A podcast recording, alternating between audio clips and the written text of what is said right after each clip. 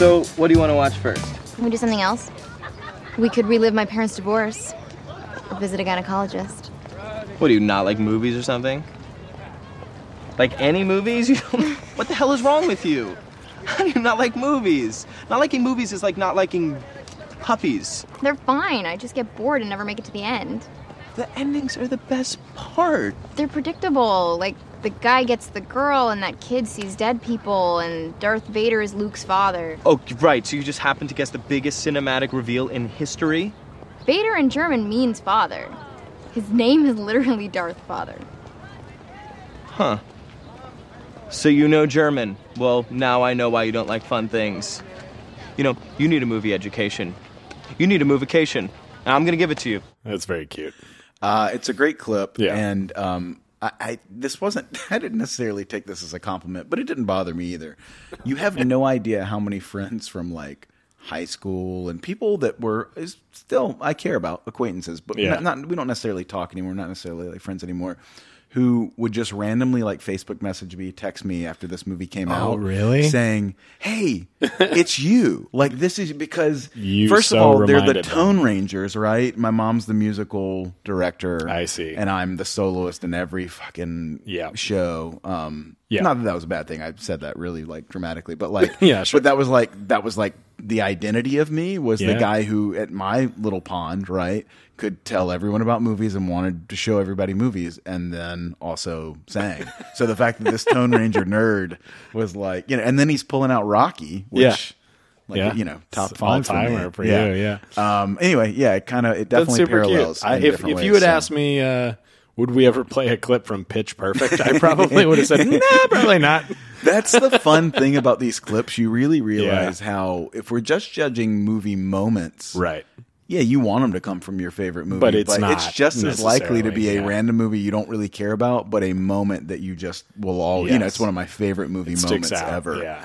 Um, Well, that's fair, and that's why we do this. Yeah, and, and, uh, we love talking about movies ugh, and watching movies and so shit. Who Yeah. doesn't? But I just love his whole you know, not liking movies, like not liking puppies. Like Yeah. who doesn't like movies? Like we don't want to know you if you don't like movies. You, don't, have to, you don't have to be obsessed with them. But her come on. response is pretty weak, though. Come on. Well, it's also like it helps that Anna Kendrick is like adorable Yeah. and like really Yeah, yeah. cute because like It she is- sells that moment so well. Yeah. Even like the down to the Darth Vader. You're kind of father. like, okay, You're like, all right, I like what's going on between these two. right, right, Um, and by the way, uh, she was right. Very predictable. He does end up with her at the end of this movie. right, totally, Um, totally. I just want to say that I read recently, and this is, I don't know why this just popped up in my feed, but I screenshot it just because I didn't want to forget. This is not relevant to anything, but we're talking random shit right now. Yeah. And there's a, there's a fact that pops up in Bruce Willis's IMDb, you know, the fact section or the Sure. quotes and whatever. And all it says is Bruce Willis has stated in 1997, 2001, and 2013 that he will no longer be doing violent action or save the world movies. What? I just like that three times in his career, according to this, he's been like, I'm not doing those anymore. He's still doing those. Like, I think, I think like he must have been in an interview, in a random interview, and they just were kind of like, "Yeah, so uh, what are you doing next?" Or, or you Yeah. think you're going to keep doing that? You know, and he just for some reason thinks he has to open his mouth about it I can because see we're Bruce- fine with you continuing to do them. Yeah, yeah. no one cares. Listen, I can see Bruce just bringing it up and being like, you know Yeah. what? Like without them done even with the- asking. yeah, exactly. I'm done with these. And it's like, dude, what are you doing? Bruce, like, come anyway, on, come on, He's the man. best, but he's the worst. Anyway. Yeah, totally. Uh, that pretty much describes most of Hollywood, though. Yeah, I so. guess that's true. Um, I think uh, I think that's all really great. We're gonna um, rattle off some. I think some stuff we've seen. Uh, I know you said you had some miscellaneous. You got any more miscellaneous? Well, you no, want to do? I, um, I mean, pepper them in as we Yeah, move okay, through cool. the uh, the the day or the night. But um, yeah, we've uh, we've been to the we've been to the movie. The- it's been gone back it's to the been heavy, like hot and fun. heavy, coming back fun. hot and heavy. Yeah, And you know what's Um, interesting? We're going to talk about going to the movies. I was looking through my notes, and I haven't seen as many new things maybe this time as last time, Mm-hmm. but. I we've been to the theaters and there's just something that's Just so more, exciting. Like yeah. a couple of things we've seen, as we'll talk about, Yeah. are things that have already been out and they're just running again. Right. But it's been great. Still exciting. very still exciting. exciting. Very exciting. Um, yeah, one of them uh, not new at all. Anyways, um, Yeah, So, uh, so I did watch Without Remorse, uh, the Michael yeah. B. Jordan. Uh, yeah. uh, know, Okay, and uh, what Tom did you think? Tom Clancy? Yeah, yeah, Tom, Clancy. Yeah, one Um, of his many. So uh, I thought it was very.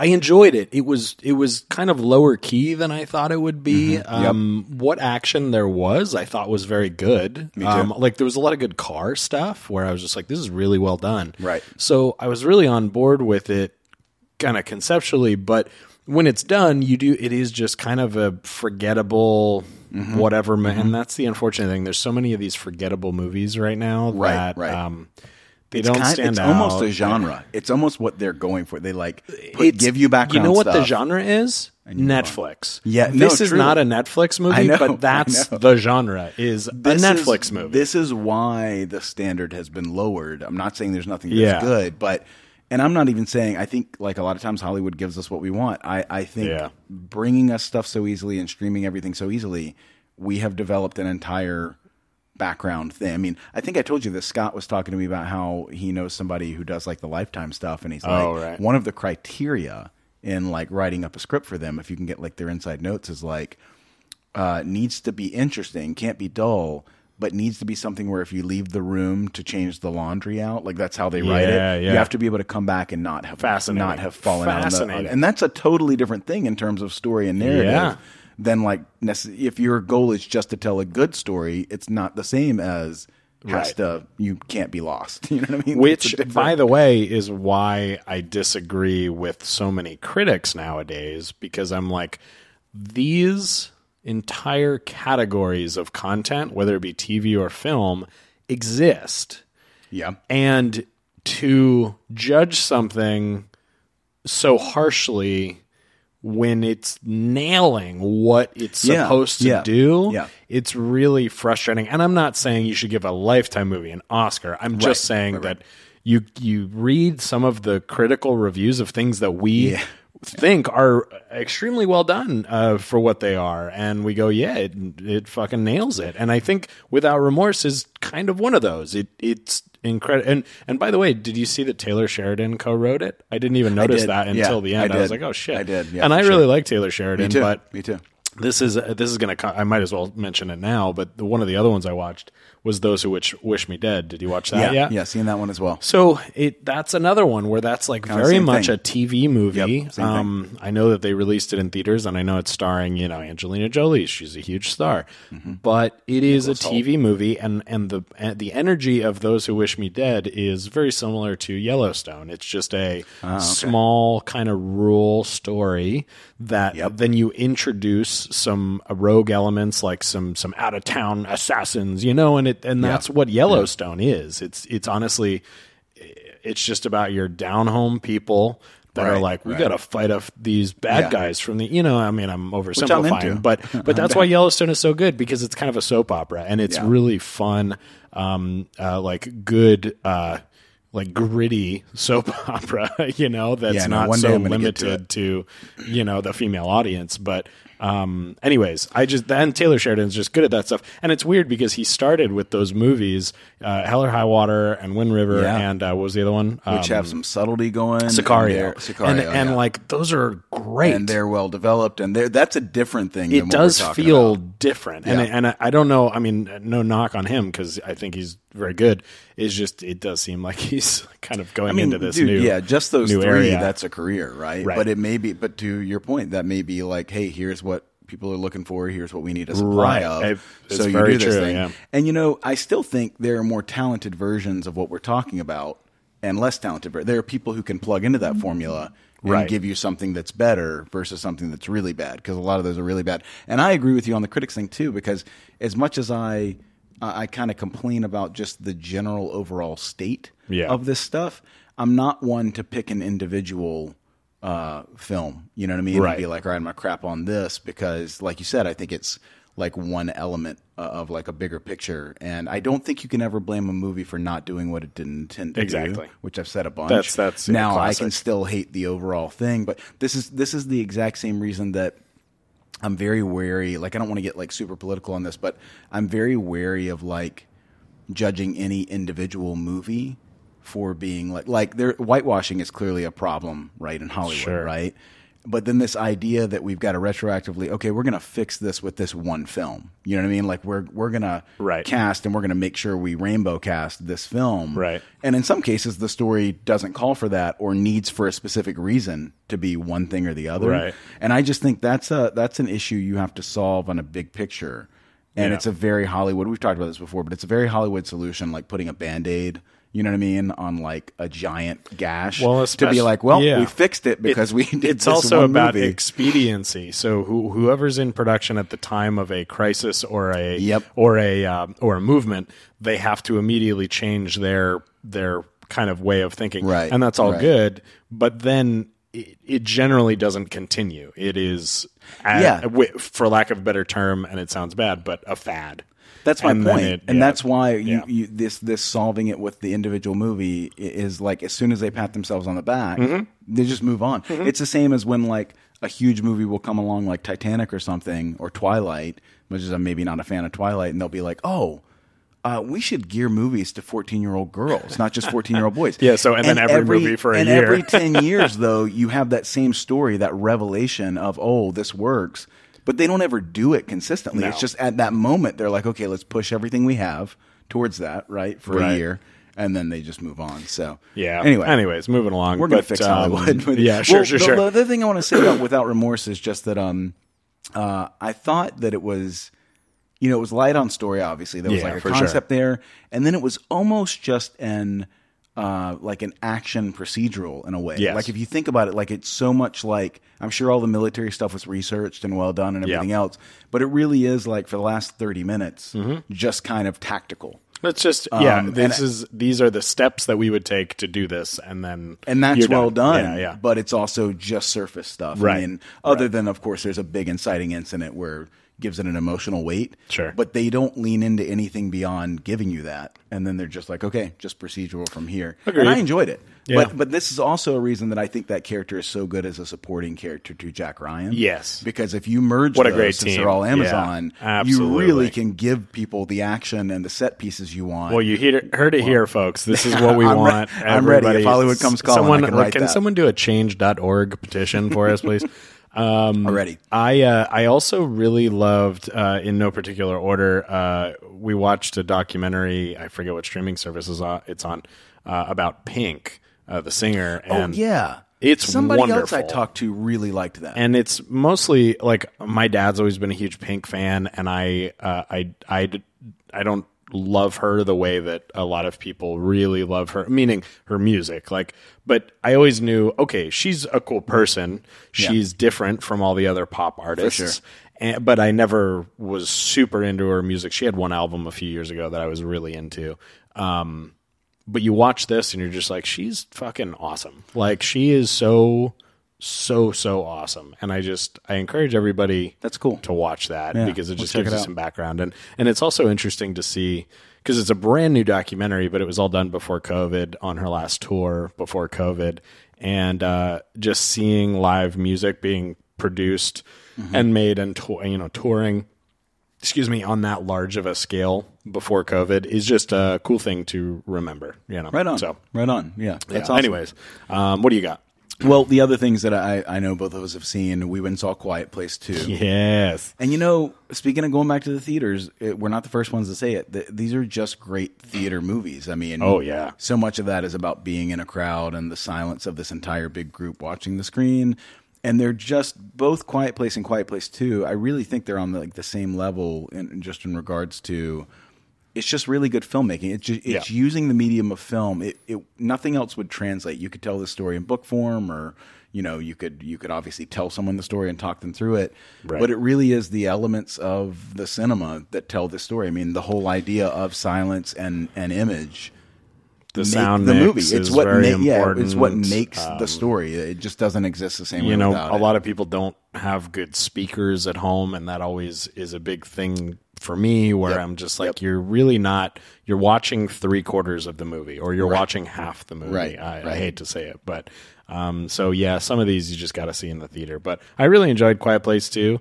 Um, you saw Cruella also, right? You know what? Cruella was the biggest surprise to me Yeah. because I, I I dare say it was probably the best of all. You know, Live there's so many origin Disney stories now. I mean, I guess yeah. if you're throwing in all origin stories, the Joker is its own thing too, Yeah. and that's a big one. But but again, we we talked about this off pod. Part of the reason this is so good and works so well as an origin story is because it is not an origin story. It is a complete reinvention of the character. Right. So in a way, like I loved it, but then at the same time, I remember early on being like, okay, so I'm going to do a little rant here, but Go for it. um, it, it it's kind of bothered me. The last ten years, we've been hyper focused on let's figure out why that evil person is evil. And I'm not saying that's not important, but I don't necessarily need or even want to be sympathetic to every villain that's in Yeah, this. right. And and if you really pay attention to it, what's annoying about it is ultimately it's just uh, uh, an execution that never ends because I know you never watched Once Upon a Time. I used to watch that with Stevie. Oh, yeah, we were no, around for a yeah. while. And what Once Upon a Time would always do is the same thing Cruella did. It would always show you whoever the terrible person was in the Disney movie, like the evil queen, right? Who tries to poison an innocent girl so she can bone down with Mm-hmm. The prince, right? But then it would be like, but you know, the reason that she's so evil. And yeah, I, I get it. Like there are reasons people become bad in most cases. But what would happen is it would ultimately just show like a flashback where there was another evil person doing the same thing to them. Right. In every case. Right. And this is also true of Cruella, by the way. Right. And if you gave us a backstory of them, I'm sure it would be the same. I'm sure someone else was mean to them. Yeah. And it just made me think of I know I'm going on a tangent here, but it made me think of I'll be gone in the dark. Is that what it was called? The Oh, Patton Oswalt, uh, the serial killer. yeah, hunt- hunt something. Uh, yeah. You know, Yeah. there's a moment in that series, which is a great series, Yeah, where really good. Patton says he's gathering with all the victims. Right. And they find out, you know, this kid, this guy who did all these things to you as a child, he was terribly abused, right, by his father. And, you know, he was beaten, he was molested, all these things. And Patton says, all of you in this room are are my heroes because the same terrible thing happened to you that happened to him and none of you became let that make you a monster Right. like none of you went down the path that you could have gone down with Right. trauma Right. and again i don't know i'm not a scientist i don't know the ins and outs of this i'm not a psychologist or, or whatever but it is a very simple thing where you say okay well there are circumstances but at a certain point you cross the line doesn't mean i'm not sympathetic but you're still the villain. I don't necessarily need to root for you. So anyway, Just long simply, story short, taking long story short, for- yeah. Cruella, if they don't change who she is, and what they did was what Wicked did so brilliantly, where they just said, you know, there's a different side to this story. You got one perspective. Yeah. Here's a here's what really happened. Sure. That's what they do. They don't give you the origin of here's how she became a woman who wants to skin and kill, murder hundreds of puppies to make a coat. Because Yeah. I remember, like, before we went to that movie, I was just like. How are they going to do this? Come do on. we want even want this? Do I do I really want to have any part of me rooting for the person who's going to murder puppies? I mean, it just felt like that. I mean, and so you must have known though that they weren't going to go listen. down. I, I assumed they were going but- to do what Hollywood often does, which is ignore the elephant Exactly, in the room, exactly, yeah, and yeah. not even acknowledge it. But what they ended up doing, I think, really well, um, is ultimately they were like, "Oh, it turns out, look." Those Dalmatians love her. They're actually friends with her. Yeah. and it was the, her telling people to appear, you know, terrifying. Spoiler alert. Yeah. That yeah, I skinned the dogs, which she would never have done. Right. Now that's a total. Of course, then I'm on board for Cruella. but all that set aside, it was just a really well made movie. It the music was fantastic. You take too. away virtually every preconceived notion, and you take away, yeah, the the the weirdness of it being this origin story. It's just, I think it's a really good movie. It took elements from so many movies that we already liked. I was thinking about this, like setting setting it in the the seventies, 70s, having the London. music, but having it was it was beautiful. Devil Wears Prada, which people already love, Oh, right? love it was one hundred percent Devil Wears Prada, and then in addition to that, it dropped at the end when they all showed up dressed like let's dress as Cruella as a tribute or whatever. Yep. All I could think of was Thomas Crown Affair Yep. with Pierce Brosnan. Yep. I was like, we've got that, we've got the music, we're moving around. There's the a little bit of James film. Bond in it. There's a little bit of was Ocean's Eleven. Yeah. Yeah. It was all these things, It's and incredibly maybe none of it was satisfying. original, Yeah. but as a remix and it- putting that stuff in a blender, it just came out as a really great single installment. Yes. It has nothing to do with the Cruella de Vil we No, know. no. It has nothing to do with 101 Dalmatians. It is not a prequel or an origin story. Right. It is a reinvention and reimagining um, it's like Rashomon. It's like, okay, you got a perspective. Now here's a perspective over Yeah. here, and you can decide which one's true. Uh, and as that's, uh, it stands as, I think, a really, really good movie. It was, it was a lot of fun. I'm glad we saw it. Absolutely, absolutely. Um, I saw a couple more at home before I mentioned a couple that we saw in the theaters. But uh, that in an animated movie, The Mitchells versus the Machines. Did you watch that Haven't yet? that. I think it's on Netflix. It's a brand new original animated movie. I think from Sony Animation, maybe it, Okay. it it feels very similar to Cloudy with a Chance of Meatballs. Like it's kind of that kind of animation, and uh, it's very entertaining. It's um, it is a kids animated movie. It's not like a Pixar movie, but it is uh, it is very entertaining. Um, total polar opposite. There's a movie out called North Hollywood right now. That's kind of a very tiny indie, which is fun because I live in North Hollywood. And I Okay. was like, I gotta check this out. And uh, it's mostly like a teenage skater movie. These kids that are skaters, but the the main kid in it is um, the son of uh, oh god, Vince Vaughn. Vince Vaughn plays his dad, Oh, okay. a hard ass construction worker, blue collar dad. Sounds like a Vince Um, Vaughn role. Yeah, and he uh, he's very unlikable, and uh, and it's just a, a small indie kind of drama. Um, I'd recommend it if you're into that kind of thing. If you have an open mind about kind of very small movies and, yeah. and how they jot it down. they they essentially all they are trying to do is tell a very small story about one boy and him kind of getting through high school uh, in North Hollywood. Um, and then uh, there's Moby Doc is out right now on streaming and whatnot. Moby the the musician. I'm. I'm a big big Moby. fan of Moby. And uh, not a, he's not for everybody for sure. So, but if you happen to be a fan of Moby, it's a weird, weird, weird documentary that I wouldn't even call a documentary. It's kind of like a fever dream of a documentary That tracks that for Moby. That, feels right. He kind of created. Um, you know, like generally when you watch a documentary about somebody, they aren't the one making it about themselves. yes. Um, so it's it's a little uh, uh, self satisfied and whatnot, but it it is um, worth watching if you're a Moby fan. Um, and if you're a Moby fan, you probably already know that about him. Um, and uh, and a, another one is the Donut King is a is a documentary Oh. on Hulu right now. I wrote this down. Yeah, Lori watched it first and was like, "Yeah, you should watch it." And it's interesting because I really thought it was going to be more about the donut world in LA. Because if you're not from LA or don't live in LA or, or don't eat donuts, um, the donut culture in LA, yeah, right. The donut culture in LA is really impressive. There's just thousands and thousands. The the statistic in the documentary is that in most of America, there's one donut shop for every thirty thousand uh, people. Really? In LA, there's one for every seven thousand.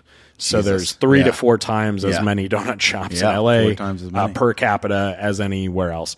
Wow. And and considering we're such a densely populated area, that's pretty impressive. That equates to just Well, thousands and thousands. and Even if you had not told me that number, I would have assumed LA had more donut shops. Yes, just because when you're driving around, you realize literally a donut shop on every counter. corner, yeah. Corner, yeah. Um, and it's impressive. And and the point is that what you did, what you may not know, and that's the reason to watch it, is that in the 70s, it was a lot of Cambodian refugees that were escaping the war in Cambodia were were uh, were granted essentially asylum. They were they were pending, and then they then they were granted not asylum, but they were granted. Um, what do you call it? Uh, they had hosts at churches Okay, in Southern. California that would bring them into town and host them long enough for them to get a job.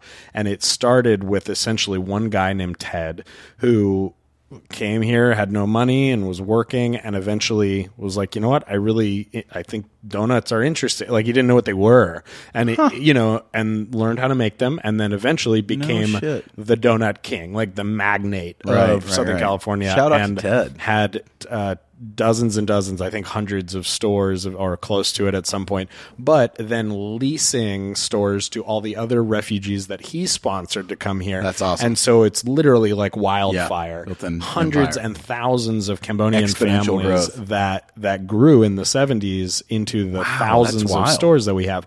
Very few stores in the LA area are not owned by Asian families. I can't say that yeah, they're all Cambodian, but but No, it's true. Primarily there, there Asian are a ton. families. You do notice that when you go and into uh, it's just really really cool. Um, anyways, it's you know, it's I'm a- from uh, North Carolina, and Winston Salem was the birthplace of Krispy Kreme. So I'm Is that always right? up for a. I didn't uh, know that was a donut North store. Carolina Oh, yeah. brand. Cool. Oh yeah, we, we, we will Um, give you diabetes. They talk between that and I mean, tea, I love sweet Krispy. Kreme. They they talk quite a bit about the rivalry between this entire part of the country versus things like they don't talk much about Krispy Kreme, but of course uh, Dunkin' in, in the in the Northeast, uh, and then Winchell's was here, and Right, they essentially right. put Winchell's out of business. Wow. You know. Well, of course, these also. Randy's is like a famous LA spot. Yeah, not a not a really a chain. A chain now, but not really a chain. right. But but it's incredibly interesting, and you learn like Ted was the guy that started the pink boxes. Yeah, man. because he was so cheap that they everyone had white boxes. Every donut store in the country had See, white boxes. so funny because I love the pink and box. he he asked uh, the, the story that they tell in the doc, anyways, is like, yeah, he was like, I asked our supplier how we can save money. They were talking about supplies and stuff, and he was like, the pink boxes were five cents cheaper or something. So Wow. he like, Jesus, so funny how It's stuff great. happens, man. It's well, great. shout out to Ted. Yeah. Uh, what a what a and shout out to our listener Ted. Right, yeah, sure, and sure, also, sure. while we're on this subject, shout out to Adam, who's the only person I know who doesn't like Krispy Kreme. Oh, or In and. Out for that point. Boo. This is why we can't have nice things. Sorry, Adam. long time listener and big Yeah, supporter, yeah. though. Good friend. We love you. Um, well, uh, I know you've probably got else? some other ones that you've rattled off. Yeah, as far as stuff that I've seen at home in the meantime, Yeah. um, I watched Army of the Dead, which you talked to you me about. think? I mean, look, man, it, it was a Zack Snyder movie. There you you know what I go. mean? Like it, it's exactly That's what all we you're gonna about. get. It's, it's just a Zack Snyder movie, and there's just as much. Uh, oh, you saved me. Oh, nice. Um, there's just as much. Uh, story in there and character Sure. development as in most uh, Snyder movies, and then there's a lot of 100%. you know action set pieces. What do you and- think? Of, what did you think about how it looked? You know, I I think I was like hyper aware of stuff Mm-hmm. because of what you were saying, so I felt critical of it, but I don't know. I honestly don't know if I would have picked up on as many things Sure. if I hadn't Yeah. been thinking about it. But also, there was nothing um, cool or unique in the look. I mean, I remember like going to 300 for the first time and being like, "Well, this is like a Visually, perfect graphic novel uh, movie." I mean, it, yeah. it is what it is, but like, and it's over the top Yeah. and all that stuff, but in a good way. And I didn't feel that way about uh, No, he didn't Dead. really do But anything um, interest- interesting. Yeah. the the other um uh this is actually an older one. I went back a while. Um, did you ever see a movie called Margaret? It came out in 2010. Um, Matt Damon plays a small role in it. Um, Matt Damon. Um, but anyway, it's a it's a New York movie. Um, and it was really good. It's incredibly heavy. Apparently, it was made kind of as a sort of it, it's not directly tied to 9/11, but it was Okay. supposed to be like a movie that was capturing just the the melancholy of New York, like about 10 years after the attacks, and it it doesn't revolve around a terrorist attack, but it oh. revolves around this woman gets hit by a bus and a girl witnesses it. And in some ways she's kind of responsible. She sort of distracts the bus driver. And she's with her like holding her hand when she goes. And it's kind of the fallout of her dealing with all of this afterwards Damn. and essentially like she lies to the police so the bus driver won't get in trouble because it's like the woman's already dead but then later she she just becomes like almost like obsessed with like I got to make this right because I didn't tell the truth and yada Mm-hmm. yada yada. But then when she tries to go back to the cops and change her story and tell them what really happened, like they don't care. Like you know what I mean? Like the case is closed, the lady's Yeah, dead, sure. And and like and then she almost it's almost like in she has this existential crisis about. Well, like it, nothing really mattered. You know what I mean? Like it doesn't matter. Like the we're just these small pieces of this big thing, and like uh, you know what I mean? Like, does it really matter? And that's kind of the exploration that it is. Was there anybody we know in this, like famous or? Um, Yeah. Um, hang on. I'm I'm try- I'm blanking now. Anna Paquin. Is, Oh, okay. Plays Sure. the girl. Sure. So she's the girl, and then there's actually a bunch of people. Man. Um, the the bus driver who is literally in like one scene is Mark Ruffalo. Whoa, And, weird. and again, it's 2010, so That's it, not it's not like he wasn't ago. around. No, sure. Um, Matt Damon plays a professor, and he's in like two scenes. Um, How weird. He's Yeah, I don't know this movie at all. Uh, anyway, but um, but it, but it's it's really good. It's really heavy. So like, fair warning, like it, it's Sure. it's a very very heavy movie, but it's a good movie. Um, and I had never seen it, and it had kind of been one of those ones that was just sort of on my list for years. You know Sure. what I mean? I was like, oh, it's on HBO. So I'll watch this now. Absolutely. Um, and I did. The other one that I watched, man, that was older that I'm glad I finally saw is Book of Henry. Holy fuck! You just now watched Book of Henry. Book of Henry. Wait a second. Book of Henry has the greatest uh, review that I've ever read about it. Okay. It almost makes the movie worth watching. Go ahead. Are you Just about read how it? batshit crazy it is. No, no, I oh, no, actually okay. brought it up on the podcast. I think in the past, um, but Book of Henry it makes sense to me why they took Star Wars away as much as like it. Like you watch Colin this movie and you're like, I is, and I'm not I'm not trying to be an asshole here. I mean, it- creativity is elusive and Yes. subjective. I do not know how anyone could have read that script. I don't know how anyone. You mean could have all read of these script. A-list actors that are I in mean, it? this is a prime. How did this get made? Yes. movie, and I don't know if they've done it, but how anyone could have read this and thought, you know, there's there's really something here. Yeah, this is there's solid. something profound. This is it solid. was stupidity disguised as something profound, and I, I don't know so what else to say. so. but but honestly, knowing that. It was so worth watching. I mean, if you want to watch a train wreck, like if you know what you're doing, Yes. then it was a good. And I did not tell Jess how how anything about it that it was going to be a bad thing. So for like the first thirty minutes she or so, for like the first thirty minutes or so, she was like, "Oh my god, okay, all right, oh, we're you know." And then about the thirty minute part. I could see the wheels turning, Okay. and she was like, "What the fuck are we watching?" Like she realized that this is nonsense, you know, about that point, and then it just became fun from that point on. But um, for those of you who haven't seen Book of Henry, it's literally a movie about a genius kid being raised by a mom who, for some reason, acts like she's 11. She's not mentally handicapped, but it appears that she is. Um, and then, for some reason, he has a younger brother that really isn't necessary to be there, but is just kind of around. And the genius kid dies, but he leaves a notebook for his mom to kill their neighbor who is molesting his daughter. So that is, in a nutshell, what the movie is. And the mom and just all follows the and the adults just are like, "Yep, all right, and she buys good." a sniper rifle, and she's like, "Well, he's the smartest, so I got to kill this guy."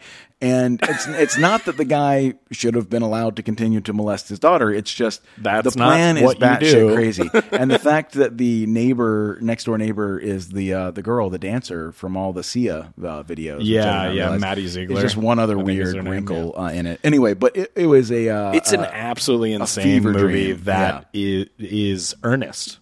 It is Yeah. an earnest. in drama. no way is it aware of what it's doing. I mean, No. it has no. It's like when we talk about Nick Cage being in a different movie Right, than other people right, in the than the movie. rest, This whole movie is in a, a different, different movie, movie. than, than what than what it is. Anyway, Sure, but it was sure. but it was uh, quite an experience to watch. So, damn. anyway, you got anything else other than the theater stuff? Because I know we're going to Um, jump into that. Yeah. So, uh, well, I have three that I saw in the theater that I know you did not see. Okay. Uh, so let me mention those really quick. I saw Dream Horse, which Yeah. I highly recommend. said you loved it. Loved it. Um, it is. It's when when we when we say they just don't make them like that anymore. That was my first thought when it ended. I was just like, they just don't make them like Love that anymore. this. That is.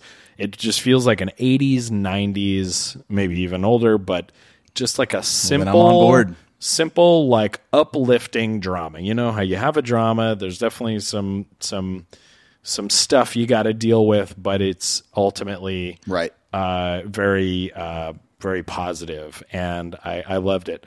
Um i watched the documentary final account which is a mixture of um, of scenes of, of interviews shot over the last 10 15 years from all of the last remaining um, Nazis essentially Oh, um, surviving Nazis. And Still making so- excuses? yes. Yep, I know, dude To, to their dying i have not watched a whole lot of content from these people because you know you watch you watch holocaust stuff you watch you watch uh, obviously survivors and what they went through and you you you you empathize or or you sympathize and you so strongly um you so strongly assume maybe i'm crazy you so strongly assume that by this point all things are um are are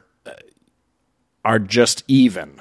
You know the the the uh, that there could not be differing opinions there could not be differing takes on what happened right, right. Sh- that's It's definitive. This is very yeah is. Definitive there's a good yeah. wo- there's a good word for it yeah it is there's a definitive reality to what happened and how a person should react to it, regardless of what culture you're from, uh, and regardless of what part you played in it. That um, you know, and so these fucking people. It is it, so the documentary is not of of uh, the surviving Nazis that are um, are are necessarily what do you call it uh, where they're where they're still holding up they're, they're still holding up their Nazi ideals. It's it's not necessarily it's only them. It's a perfect mixture of differing opinions. You have one Right, guy who's an. SS officer. He's got the fucking tattoo and he's hardcore and right. stuff, and he's there crying his eyes out to groups of kids telling them what how what he did was the Right, most heinous fucking thing ever. And then on and then you cut to this other fucking guy who was the same age in the same position in the same relative rank and did the same exact shit. I and he's followed just like yeah of course no but no. And he's even going as far as like no no I believed everything we did and I still I still believe it. And You you, can't don't understand and then, about and the then Jews, what and then and then the you know the filmmaker from off screen is like yeah but but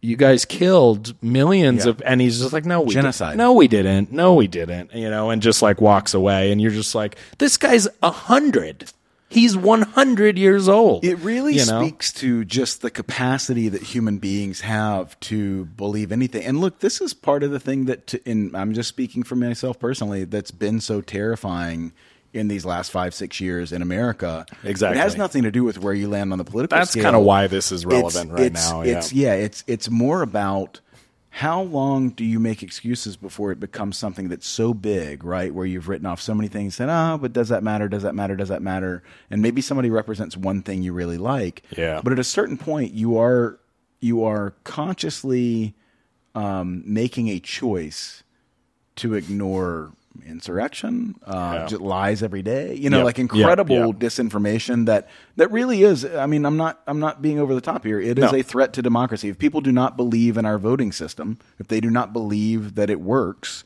And I think there was a poll the other day. Rolling Stone printed that 30% of Republicans right now believe that Trump will be reinstated. right right So you've got Awesome. Fox News saying this is not accurate, and that by the way, the interview we just they keep playing it, but the Yeah. interview we just said we we do not confirm, you know, that number. It's like right, but you're pushing it as a story. yeah Anyway, that's a whole long tangent. No, but it is so similar, But and it it's is incredibly it is the scary. thing that is so frightening. Uh, this whole oh well, you realize people can just look at things however they want, and once they've kind of settled into that, it instead of instead of facts deterring them, it actually becomes. I think our embarrassment plays into it because I was reading like a some kind of psychological study where they were saying people are actually more likely when they're proven definitively wrong to double down, Yeah. which has been Trump's whole playbook, right? Yeah. It's like just double down rather than like reassess and take a step back because your own ego becomes a part of it and then you get angry and you look for reasons to still think what you think and and you again you can just see how the slide happened in Germany Yeah. And it's not that long ago and I don't know it's just a scary fucking thing so It is very um, scary. that's a terrifying thing Um, Anyway. Well, before we talk about the couple that we saw in theaters that were that were really fun, um, I also saw The Dry, which is an Australian movie in theaters right now um, with um, Eric ba- Bana is Okay. the star. oh yeah yeah I read about this and it's a it's based on a book and um you know it it was intriguing. Like i was with it the whole time and by the end i'm like this could have stayed a book you know? Um, it is it is the critics seem to really like this movie and i liked it too. It's not a bad movie at all. It's got some really great performances. Um yeah, the direct it, it's very very well directed and i just think there are a lot of these kind of indie australian movies right now that are really nailing it. They're just they're doing exactly what they're what they're able to do uh, with the setting and presumably budget and and uh, whatnot. And uh, it's just this one in particular i didn't necessarily care for the plot direction but it um, i would recommend it though. Um, right right. like when was the last time you saw him in anything like i can't even remember yeah it feels like Bana had a stretch and then just they he was done with it Exactly, exactly. And in this, like, he looks great. He looks like young and strong, and he plays a cop. And Honestly, he's like, man, I feel like the last thing I remember him in was Funny People. Remember when he was like randomly in Funny People? Was he in Funny People? He was the other guy. That's you know, he was the guy that now Sandler That trying to get back like with his wife. 2011 or yeah, something and, like and, that. and it was weird or- that he was in that. But then, like, there was this whole thing where he was like, you know, I started in stand up, and I was like, wait, what? That's crazy. and so like he wanted to be part of that world but but like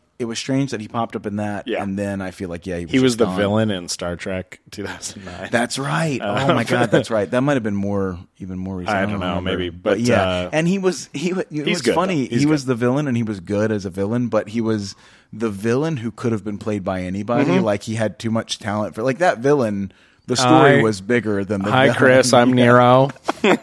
it was just you know it was just a hate filled villain that was Yeah. going to destroy stuff and that was it you didn't get much else so Fire everything. Anyway, yeah. Hey, he looked good in the trailer. I thought he was going to be a big, Yeah, bigger part. yeah. It's hard to introduce seven characters in a movie and hit the ground running, and also give a great villain. I mean, I really still like that first Star Trek. It's very for strong, J.J. Abrams, and like it's hard to do that, and they they uh, gave you an entertaining entertaining piece. Um, well, I think this is a good uh, segue into the three.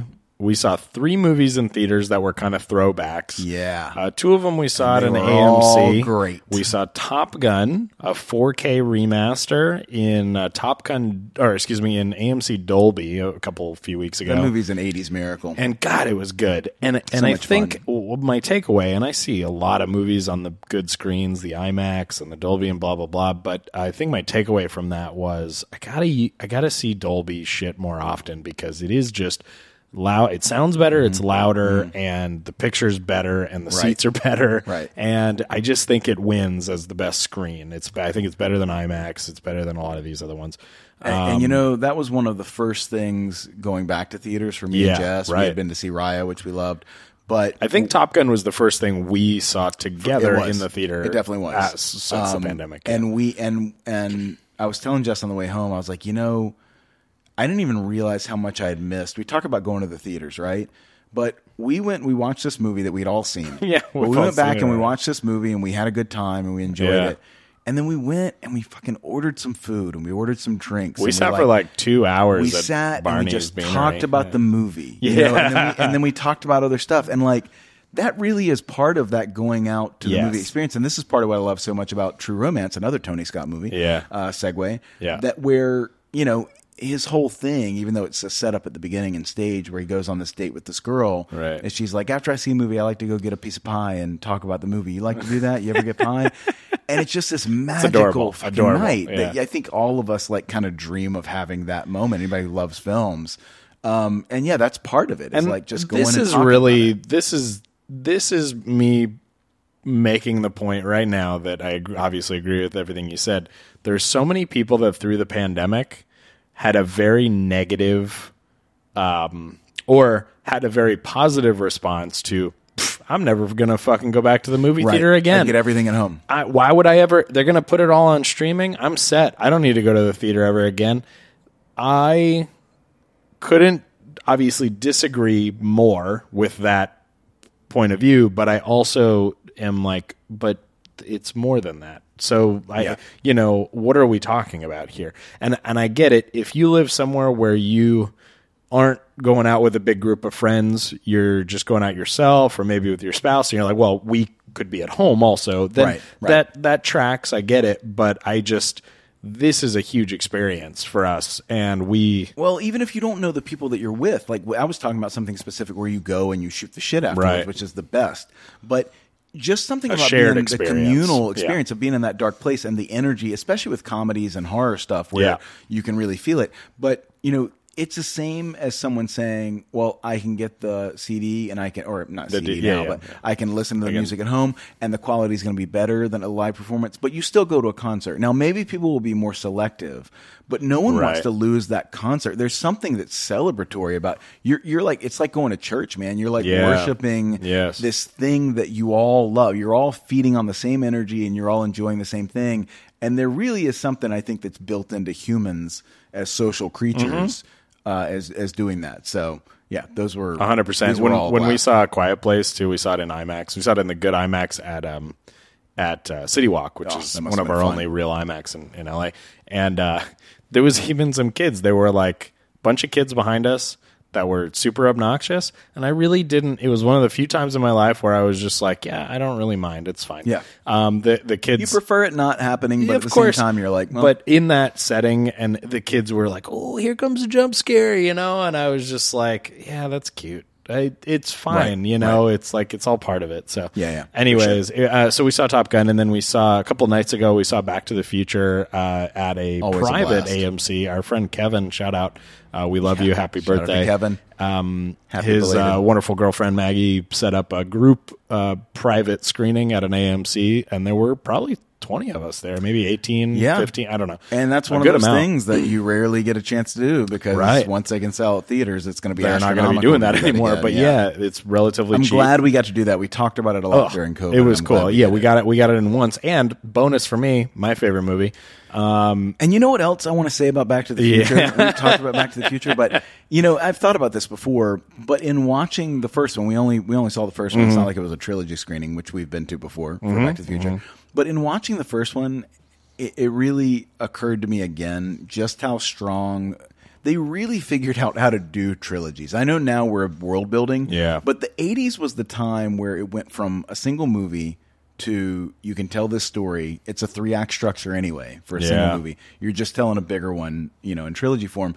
And you know, I think Star Wars is a pretty perfect trilogy in that way. How it works. Ninja Turtles. I, yeah, dude, Ninja Turtles is actually. I could talk for thirty No, minutes. but- sure, I know. But um, but uh, Indiana Jones, of course. Yeah. Once again, part of the reason that three was enough for me. Uh, Die Hard, but but Back to the Future, down to the down to the fact that we're mirroring one another. I mean, when when Lorraine comes in to the you know with Doc and they've got the model and they've covered Yeah. the car yeah. The DeLorean, and I'm thinking about when uh, in the third, you know, in the when they go to the in the Wild Wild West Yep. and they're in the barn and they've got it covered. Clara comes now. in. Clara comes Yeah, in and yeah, it's yeah. like his girl, but like the way they mirror one another. Obviously, there's a tons of ton of things some in the model third one. railroading. and that Oh, whole idea of like the third one, we go back, we come back to the first. It's like circular and how Yeah. the middle one gets darker. I mean, that's true of all those series that I just mentioned. Yeah, you know, of Star Wars, of Indiana Jones, of of Back to the Future, and it just really, really works. Like I don't know why it works so well. but Well, it really a works. Couple of reasons. Uh, Robert Zemeckis directed all three. Bob Gale wrote all three. Like it just it is a singular vision, and so rare does that happen anymore. I don't even know when that has happened. You know, even with Right. the Marvel stuff that has to connect so significantly, we're not even talking about trilogies. We're talking about like twenty movies they're still directed by different people. They're still written by different people. I mean, to some extent, some of Right, them are the same, right. but but you know what I mean. It it really does uh, disconnect at least somewhat. Um, and yeah, they just fucking. It was a different time. I don't know. I don't know why they can't get one like writer, director, producer team to just nail a trilogy nowadays. Yeah, I don't know. I think it has something to do with like the analytics of let's look at these graphs and let's have a whole room Right, of people right. tell you. I mean, it's not really that's not the creative process. That Yeah. is a business process. Yes. and they've gotten very good, by the way, at the business. But I do think the creative stuff has suffered to a degree. It's not that there's not good stuff still out there. And while we're on, I'm, I know I'm digressing all over the place right now, but uh, this is our podcast, so it is what it Yes, go ahead. Um, but uh, I, recently, an, another podcast that I listen to sometimes, the rewatchables, they covered Raiders of the Lost Ark and of course they were just fawning over it.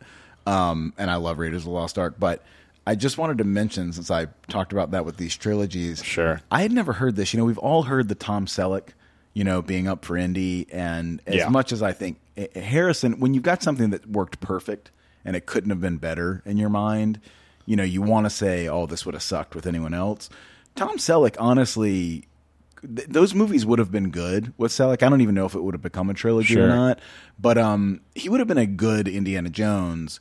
I don't know that he could have pulled as much of the action stuff as as foreboding and kind of tall and athletic as he was. I don't know Yeah. that you would have believed that you know him kind of doing all the action stuff in the same way. But the other guy that I never knew was up for that role, and I don't think it ever got close, other than the casting director really loved him for it.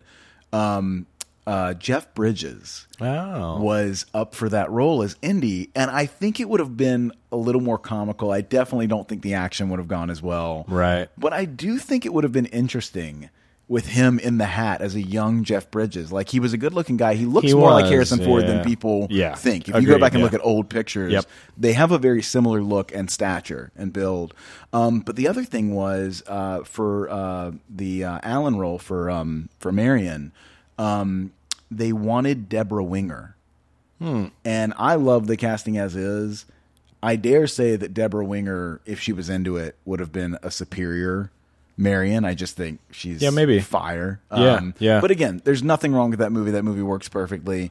Everybody's good in it, but it, it was just it, it was interesting to f- learn something Karen new so- about a movie I've seen a million times. Yeah, yeah. Um, you know, and and also the, the other thing I mentioned, you mentioned Zemeckis. I just it got me thinking about Spielberg. You know, and they, obviously they have a connection. But Spielberg, uh, you know, in the I would say the '80s was his. Obviously, he, he slam dunked in the '70s with Close Encounters and Jaws.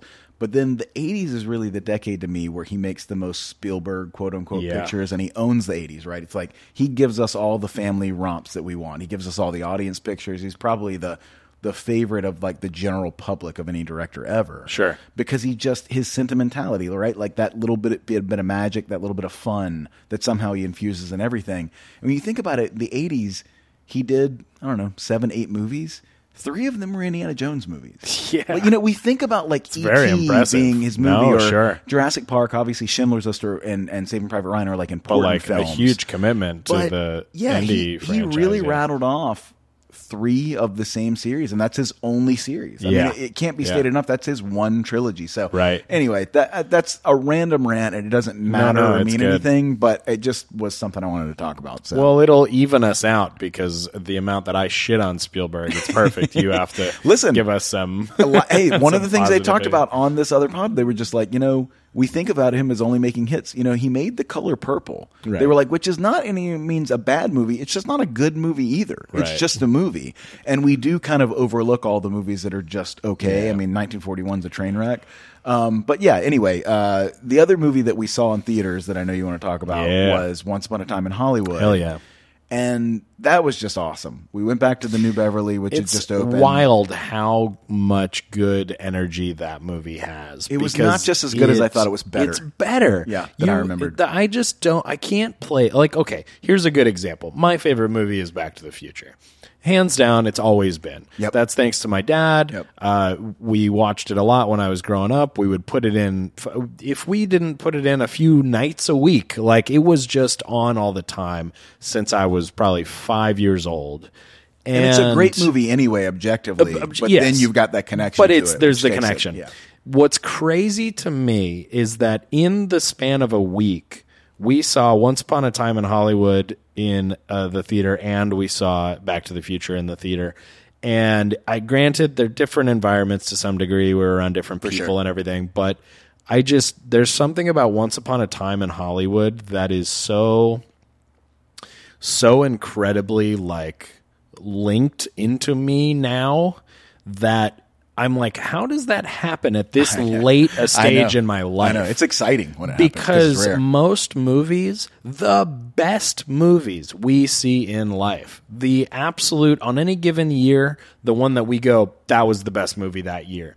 You can add all those up, and you've got ten or fifteen or twenty of them out of the the majority of our adult life so Yep. far that we can remember, and. I don't even remember what those fucking movies are. I know. And I know. And even if you did say, "Oh, well, what about uh, fucking Sideways or whatever," Right, you know, right, right. and you'd go, "Oh yeah, I really love that." Do I want to watch it right now? No, No, not really. And if you did put it on, would I love it? I might like it, um, but you know, whatever, it's fine.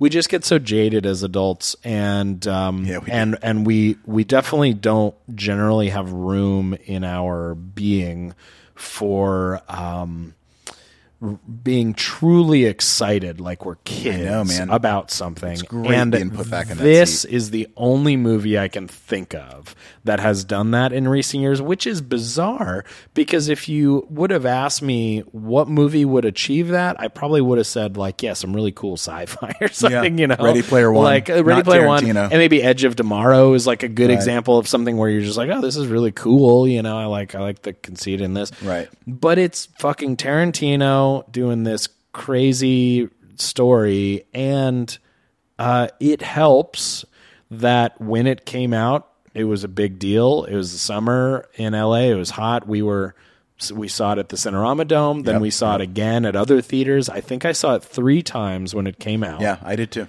Uh, Which I have not seen a movie three times other than that in a very long Yeah, time. that was a just big because deal. we we talked about this. We try to see so much. Yeah. makes it very difficult. it's hard to, to, see fit something in something times. more than Yeah, once, but anymore. it stood with us. And uh, I think even when we saw it and it came out and we saw it three times, we were still probably assuming that we were running on the fumes of the excitement Yep. of the Yep, release. that's what I thought. and that's why I when it came when it came out on Blu-ray, I bought it, and I think I watched it once because it's 4K Right. Blu-ray, Right. and I have a 4K you know setup, and I was I was curious to see how good it was at home.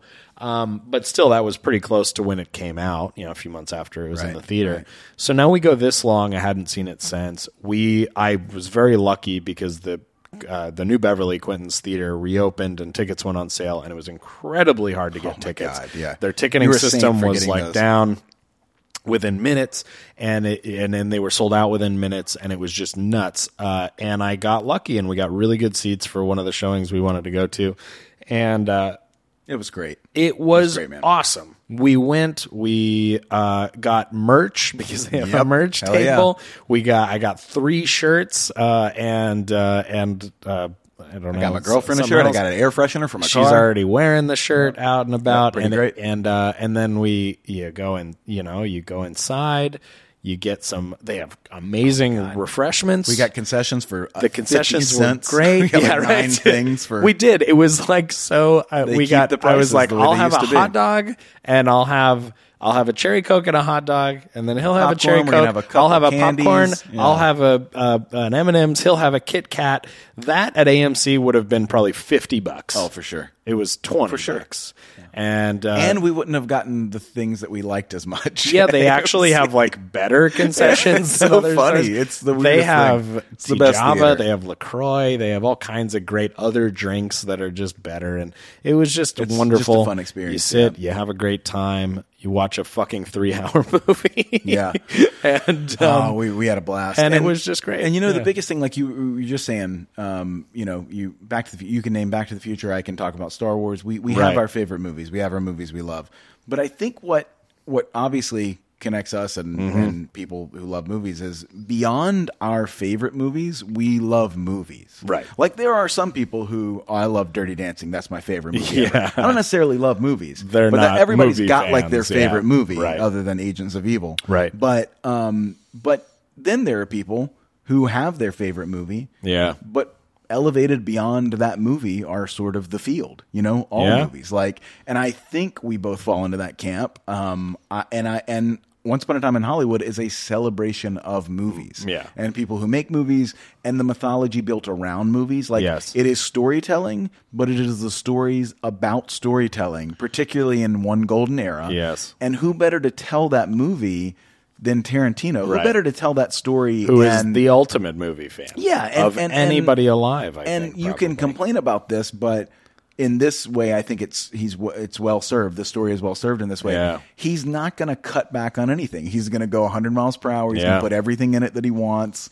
You know, no matter how long winded one scene is, but it'll keep you in it the whole time. Which brings up the question of how long a cut exists of this. I mean, we've heard gotta wonder. rumors of of Yeah. different lengths, but I mean, it's already to what two and a half, two forty five, or whatever.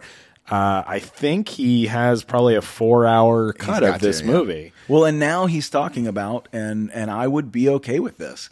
Now he is talking about uh, this perhaps being his final movie and not doing that tenth movie because it's been so well received. Right. He talked about how few directors ever go out. Right. I'm not saying he won't do that tenth movie. He's been saying he'll do it forever. But um, but we were talking about in the theater. I said, when do you think it's going to be announced? Quentin has picked his final project, and we'll all freak out for three years and anticipate it and read stuff. Sure. And and then the day after, I think I read an article where he was like, "Yeah, Quentin says that could be it. Yeah. he'll obviously still be involved in storytelling in a lot of ways, but Right. he's like to go out on such a high note. It really would be. It would be kind of a cool way Yes. to take a bow. I And, uh, fully support it, yeah. and because there are a lot of filmmakers, um, and a new Quentin Tarantino will inevitably be be born or is born, and someone that can fill similar shoes.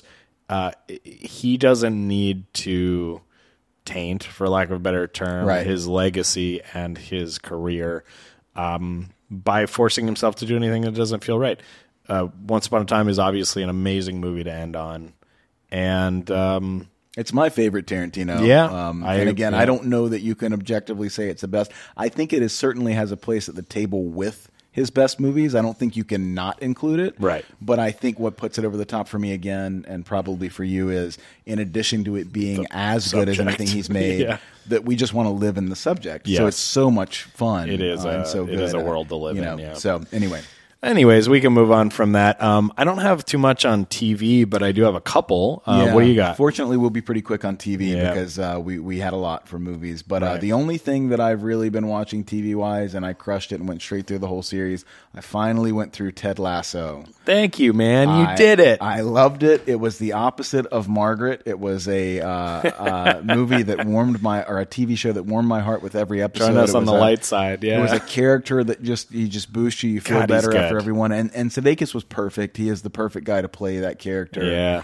Um, it was enjoyable. It was funny. I wish I could remember all the moments because there were so many moments. I was like, It- oh, I'm going to talk about. it blows right about by. Yeah, but yeah, it goes by so quick. And I'm also happy that he announced we will not go beyond three seasons. three seasons, Because yeah. like we've talked about many times, you sacrifice quality. He's a smart guy. going. So these are these are good people that make this, and uh, they're clearly not out to yeah, yeah, yeah. to abuse our feelings. That was it for me, and uh, and we we loved Oh, it. that's Jess and I great, both man. loved It, so I'm really can't glad wait for you, second season. Really glad you got around to that. And what's cool for you is that now the time between now and the new season Yeah, will be very pretty soon. short. I'll be ready. I'll be ready to jump Um, right back in. So I watched and finished Mare of Easttown, which is this Kate Winslet show that's been on HBO. Yeah, have you liked that? Um I liked it. I didn't love it. Um, there are shows like it. There have been many in recent years on HBO dramas, um, like small town dramas.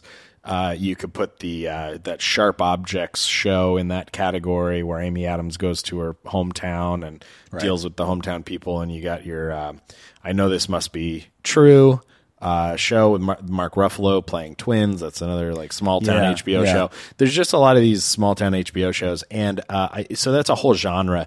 And both of those I just mentioned, I think, are better than this. Um, but it doesn't change the fact that this has some really great performances in it. Kate Winslet is wonderful, probably doing the best work of her life. Maybe Oh, wow. I mean, Okay. I I can't heard good things. I can't think of what else she's been in that you know that is like really substantial in terms of her having to show some range. Uh, Um, Titanic. yeah, right. I'm not going to count that. I'm going to forget you said that. Um, anyways, I mean, no, she's good in Titanic, of course. Yeah, but that's a different time and a different thing. Um, but um, but yeah, Mare of Easttown. I don't know. Sure, watch it. I don't know. It's a little predictable and kind of whatever. Um, but a couple other ones. There's another HBO show called Hacks that we just binged. Um, Hacks is starring um, Jean Smart, who has had a great recent c- career, um, and then a girl that I forget her name. She's relatively uh, a a brand new actor. Um, but uh, Hacks is about I'll just give you the pitch. Uh, it's about a uh, comedy writer in LA who has been canceled. She's a 25 year old comedy writer who tweets something really negative about a senator.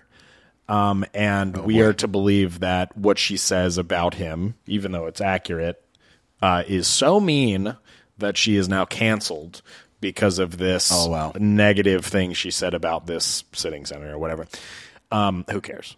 Uh, people in LA don't actually cancel people for that, by the way, but whatever. Right, The- right. That's the conceit of the show. She's canceled, and so she's unemployable. And so the only job they can find her is kind of writing punch up for a, let's call it like uh, very uh, well uh, established career stand up performer, but on the end of her career, uh, this woman played by Jean Smart, uh, who is a um, uh, has a Las Vegas residency, so she's doing her stand up. You think like a Joan Rivers or something, you know, like Yeah, that yeah. type. Um, and me and Lori were thinking, we're like, what other women uh, comics are there that are like still do you know like late in their career. You have your rosie o'donnell you have you know but people that are actually like is are there any doing shows in vegas? Not not really. Right, right. there's not a whole lot. But anyways so it kind of takes place between vegas and la and whatnot. And um it's it's quite good there's some really good comedy in it i laughed very very hard at quite a few things in it i think it's i think Right it's on. pretty good jean smart has had a really good career in the recent years she was also a co-lead in Mare of Easttown. she was in um uh, Watchmen on HBO a couple Yeah, of years yeah, ago. that was a good one. Uh, she was on Legion, the uh, FX show that was really nuts. She was in Fargo a couple of seasons ago. Um, she's had a really great, great career in recent years, um, and this is no no different. She's really wonderful. Right on. Um, Right on. The uh, uh, last two things I'm going to mention: the Friends reunion. Did you watch that? Hell yeah. that was cute. I mean, I thoroughly enjoyed it. I I could not have not watched that. It, it's har- um, Yeah. it's a thing where um, I don't, you know, I don't know if the special was good or if I just grew up watching all of Friends. Do you know what I mean? So it couldn't have not been like seeing them get That back together exactly and kind right, of reminisce. yeah. And I look, man, I was kind of like I, w- I very much enjoyed the Fresh Prince reunion. Right. So I remember telling Jess before it started, she was like, "You think it's gonna be good, or what if it sucks?" And I was like, "Look." These things are just about getting these people back together and them telling stories about the stuff it, that you yeah. watch. So how could it not It's be good? It's not about good And or look, bad, If you hate about- Friends, don't watch it, of course, you know, and that's fine. um, but if but if that was one of the sitcoms back when sitcoms were the thing for TV, for me that was the one I grew up with, and me and my best friends and family watched. Like so much of America, we Right. don't have water cooler shows like that anymore because Right. there is too much content to everybody to watch one thing. And also, I was completely in love with Jennifer Aniston. That Sure. was my first celebrity crush when I was like ten. So. All of he that still won't shut up about it. Every And- goddamn and listen, day. all of my favorite people are now made of plastic, and Right, right, right, and, right. and it is what it is. But um, It yeah, is. it was a lot of fun. is cool to see all the actors who have stayed in L.A. acting, and then there's Matt LeBlanc, dude. And and and he's my fucking he favorite. Owned it He's because so good. There are so many memes right now of when your dad, with him smiling, sitting back with his belly, and just saying, Yeah. when your dad can't remember your friend's name and he's listening to the story. There's a million of these now on the internet, and it makes me Goddamn. laugh so hard that they're there. Because Matt is so good. Well, he was the funniest one on the show, and he just seems to be the most like, "Hey, you know what? We're having a good time." lack of This better is term, good." down But- to earth. Yeah, that's exactly. all. That is what that Ah. term means, and he is seems very grounded, and it's all because I, I I would imagine it's all because he did get away from Hollywood for a significant amount of the last few decades, Right. and a couple decades, and uh, I think he lives in like Montana on a ranch or something, and he just hasn't.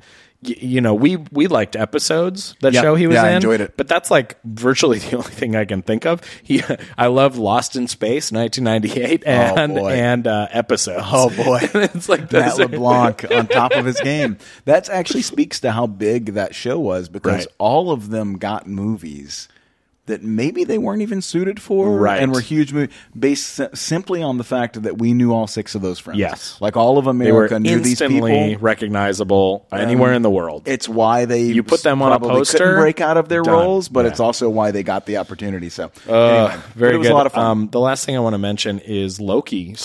Excuse me, started this. Haven't week. watched any of it. Did you check it out? I did, and uh, I won't get too into it, but I really loved it. Like, I, it was really one of the loved it. more just from the trailers. It was one of the ones that I thought this could be good. Like I really liked WandaVision. It's very And- retro. It's very weird. Um, it's actually quite a bit like a David Lynch show so far. Ah, okay. Um, Right it's on. very abstract. I'm into that. But I think they're gonna. I think they'll probably gear away from the abstract, and and this was just kind of the hook getting us in, and I think it'll probably be a little bit more straightforward. But um, the the writer director, or excuse me, the writer creator, uh, this guy Michael Waldron. Uh, really hasn't done much. He's been attached to like Rick and Morty and something else that was right. really good. He's got some good credits, but it's few. It's like two things that he's credited on. Um, Owen Wilson is the like co-lead so far with uh, Tom Hiddleston, and p- brilliant casting. Like by the end of end of it, I'm like, I can't picture anybody else. I think he's perfect, and he's also with Owen Wilson. I mean, Owen Wilson years ago. You remember his? He had a whole like suicide Oh, yeah. No, I scare, know. I remember. and that's like very scary stuff because we pretty much all love Owen Wilson. I mean, I would say, right? Oh yeah. Um, wow. Actually, Wow, that's a good message. wow. Yeah. Um, Anyways, the point is that Owen Wilson is a goddamn treasure in this show. He's so good, and he's really He's working very hard. Like you can see him giving his absolute all for this show, and uh, and it it's just kind of surprising. Um, anyway, because you also Chewie, have you even Seen seen Star Star Wars? Wars? Sorry, um, yeah, that's good. I should pull that one. that's another good one. that's a good one. Um, let's see, what's this one? Wow, and how'd that affect you with guys? That's not really relevant. Yeah. It's still good though. you can't miss on those quotes. yeah, right, right. So funny. Um, Wow, that's great. Anyways, Yeah, that's good. um, I loved it, and I highly recommend it, and I hope it keeps up. Anyways, we could transition now into. I don't have too much left, but some movies and some upcoming stuff. A little, little bit of news here. Uh, some movies, some news. I, want to. I want to do a tribute to Please uh, do. real quick. Um, you won't know this person. I'm going to ask anyway because it's the way to transition. Yeah. Do you know who Samuel E. Wright is? no. He was the voice of Sebastian in The Little Mermaid. cool. Yeah. to me, one of the great voice work, you know, Disney kind of from that era. You know, Sure. you, of course, you got Robin Williams as the genie, um, and um, uh, you know James Earl Jones as Mufasa Right. is incredible. But I really think he absolutely crushed it. He passed away uh, a couple weeks ago, uh, seventy four years old. So not young, but you know certainly not not old. Uh, and I just wanted to you know a little shout out, uh, Yeah. tribute, rest in peace. Uh, one one of the most iconic and uh, memorable characters, in my opinion, from the sort of the Disney uh, vault. I Totally. guess we'll call it. Um, but yeah, he was a he was a great one. So um, shout out there. Um, and uh, one other thing I wanted to mention that I don't I don't really know what to say about this, but I told you about it at the Back to the Future screening. There is a God, what would you even call it? Lea Thompson is, and her actual real life daughter are playing mothers and daughters who switched bodies, like in a Freaky Friday situation, Right. And it's called a Total Switch show. And I thought from the advertisement it was a show. Apparently, it is on Audible. So I What? guess they're reading It's it. a podcast. Right, and it's like, but it's available on Audible, and Well, it's an Audible original podcast, which presumably all of this is very weird. only Like, that's the reason I'm bringing on- it up. what is it? All of it is very weird, and I just wanted to mention it because I I'm just weirded out by It's it. produced a by Team thing. Coco, Conan's production company. Um, this is very bizarre. I'm just looking it up right now. Uh, yeah, not a classic introduction.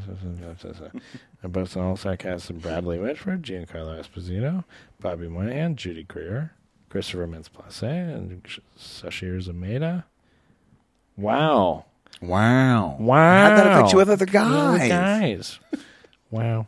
Play Wow. the play the. I've got a bad feeling about this. If you got it handy. Uh, yeah. I got a bad feeling about this. Yeah, that's fair. might be great. I don't really have a bad feeling about it because I don't care. But I wanted to bring it up because it's a weird thing, and I thought we should uh, at least mention it. I know. Okay, yeah. Um, This is going well. This is going well. it's okay. Let's just have Um, an experimental 30 minutes where you just run different effects and sound The bites. movie's such a mess that it's almost hard to nail down what to talk about. Okay, yeah.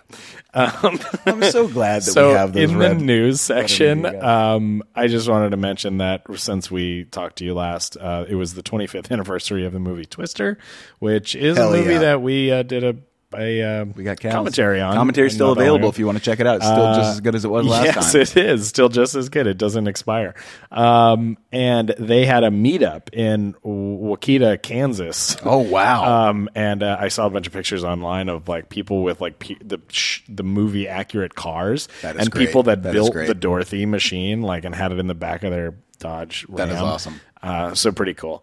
Um, Phil also- Seymour Hoffman's fine, finest, finest role. Finest role. That's no moon. That's a space station. that would be So a good. yeah, that'd be a good one. Um, Amazon is uh, expected to buy MGM uh, for eight point four five billion dollars, which. There's, I think there's a bunch of stipulations, and I don't know think- what to think about I. I think they don't necessarily get the full rights to everything, like all the Bond movies. I think there was Right, something about right. movies released before a certain date they don't have as much access or control or streaming access to or something. I'd be a little I wary forget. of the Bond stuff for sure, but there's a lot in there, so we'll see. But um, well, you know, they already own our you and I our favorite intellectual property in Middle Earth, uh, Tolkien. yeah, yeah, big time, So big time. There you go. I mean, I'm gl Oh, nervous. I know. So, uh, wait, this is very important to me because Okay. early in the pandemic, very early in the pandemic, one of my first pandemic watches where I was like, oh, this is fucking great. No one else watched, which was Tammy and the T Rex. well, I've watched it. You've watched it now. Okay, good. Uh, Did you listen to the How Did This Get Made? of course, episode? that's Okay. why we watched Yeah, it. of course. So, what'd you think? Tammy and the T Rex. Wait, did we talk about this yet? I don't think. I don't so. think we did. Um, Now's a perfect time. Yeah, it- whether we did there's or a microphone it in front of me. warrants yeah multiple discussions. Um, I, how did this get made? Is a He's speechless. podcast that makes sense because a lot of movies fit into that category, but I don't know that there's ever been one more appropriate than Tammy and the T Rex, and a lot of the reason is.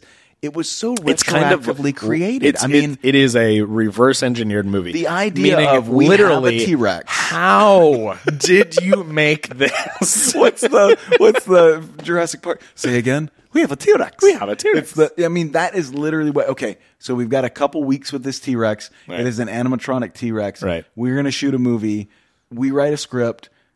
In a way, in a lot of ways, it's endearing, and I love it because he literally is a guy who said, "Any ideas you guys bring to set, we're going to roll with. I don't want you to be married Yeah. to the script." If you, and that's also why it's a hot mess.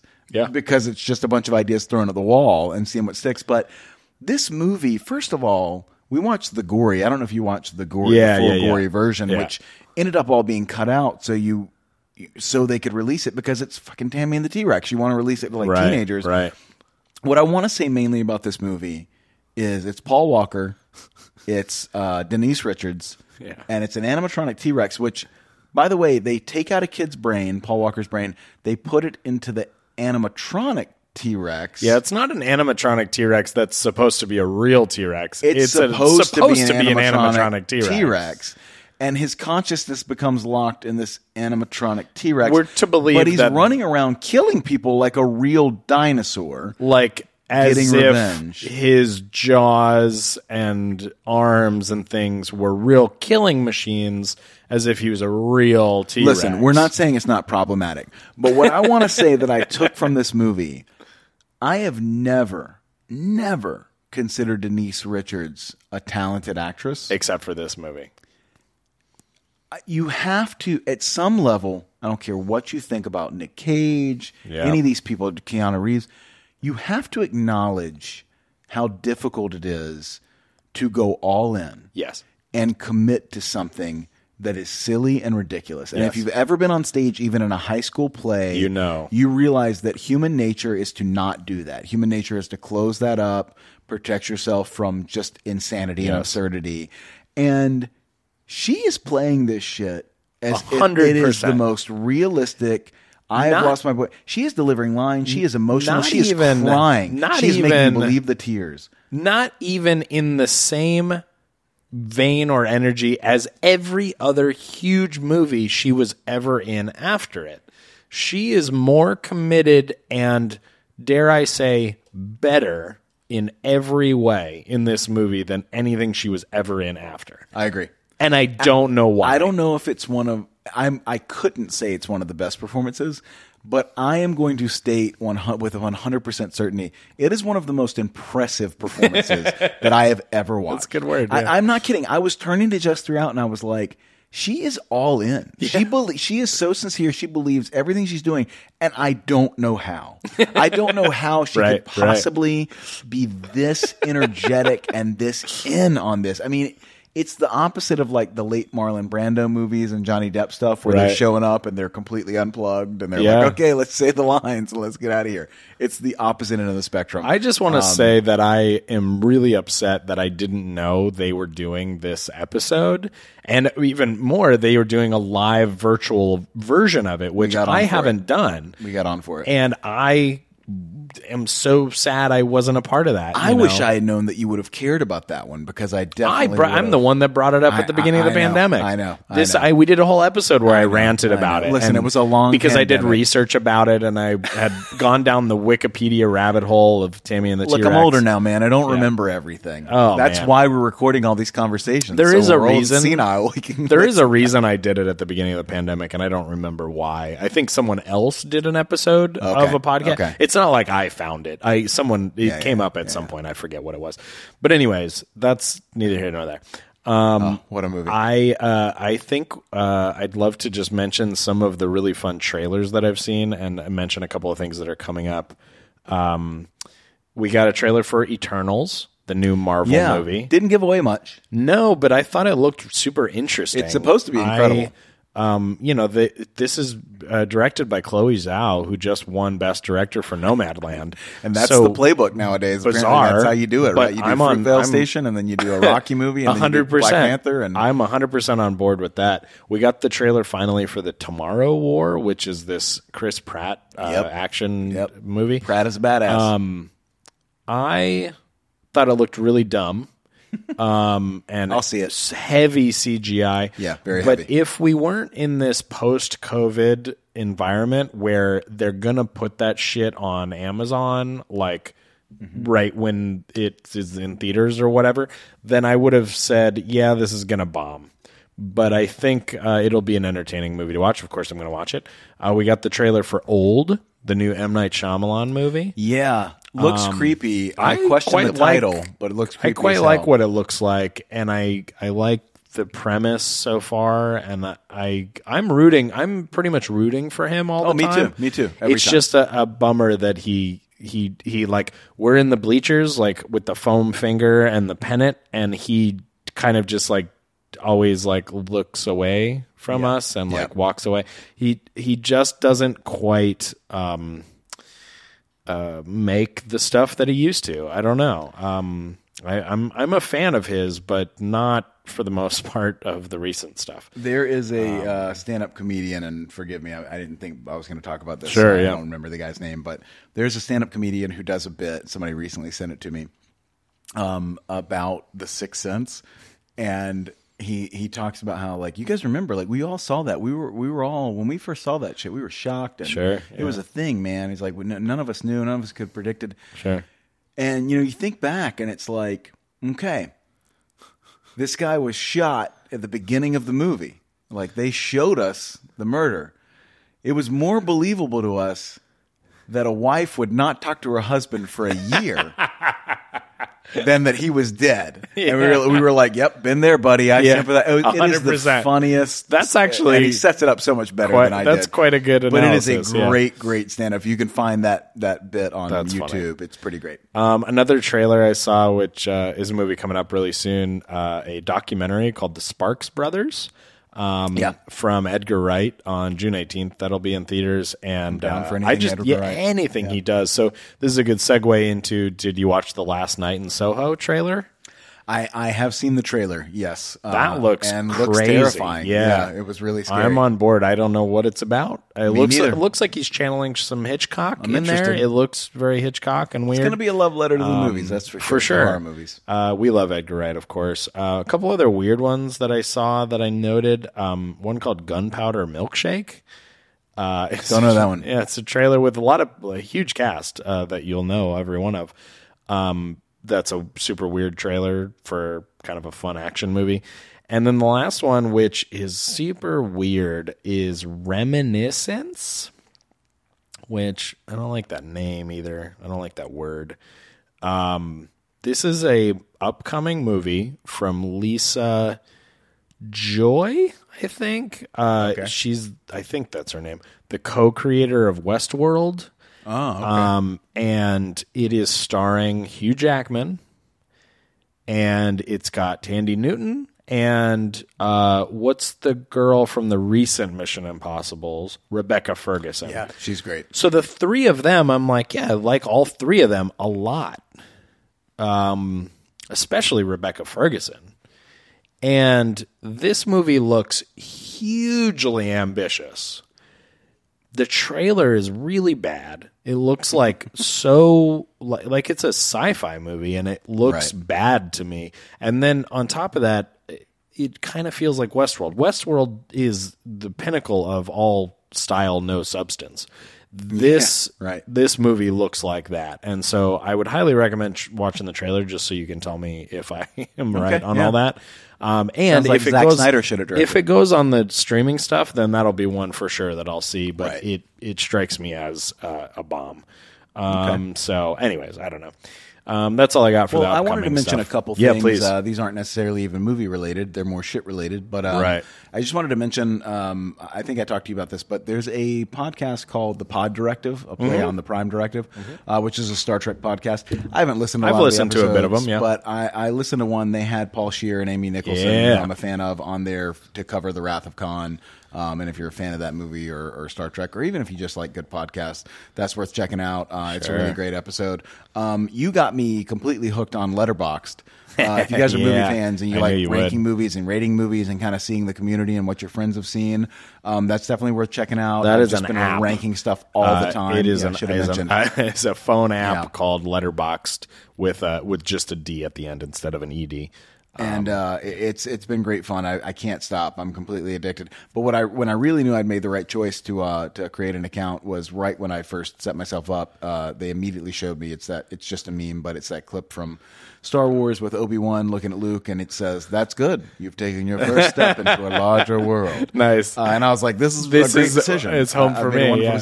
The only other thing I wanted to mention here, and By the is- way, by the way, shout out to Clay, a friend of the podcast and fellow podcaster Clay Keller, uh, because he got me in a roundabout Mm. way into Letterbox just because I saw him doing it so much, and I was just like, wow, he really uses this app religiously. Yeah. and I'm like, yeah, you know what? I like listing stuff. Well, I'm I like now. rating stuff. And it's nice to Yeah. have, honestly, to, to be record. able to kind of re- reference back, yeah, and see 100%, what you've yeah. seen and where and where you rated and things. Yeah. Sometimes you revisit that. But anyway, the only thing I wanted to mention, uh, totally random. I just find this. This is old news, but it's new news to me. Sure. Did you know, Kelly, that Iron Man Tom Cruise, in all of his contracts, it is stated his likeness cannot be used for action figures.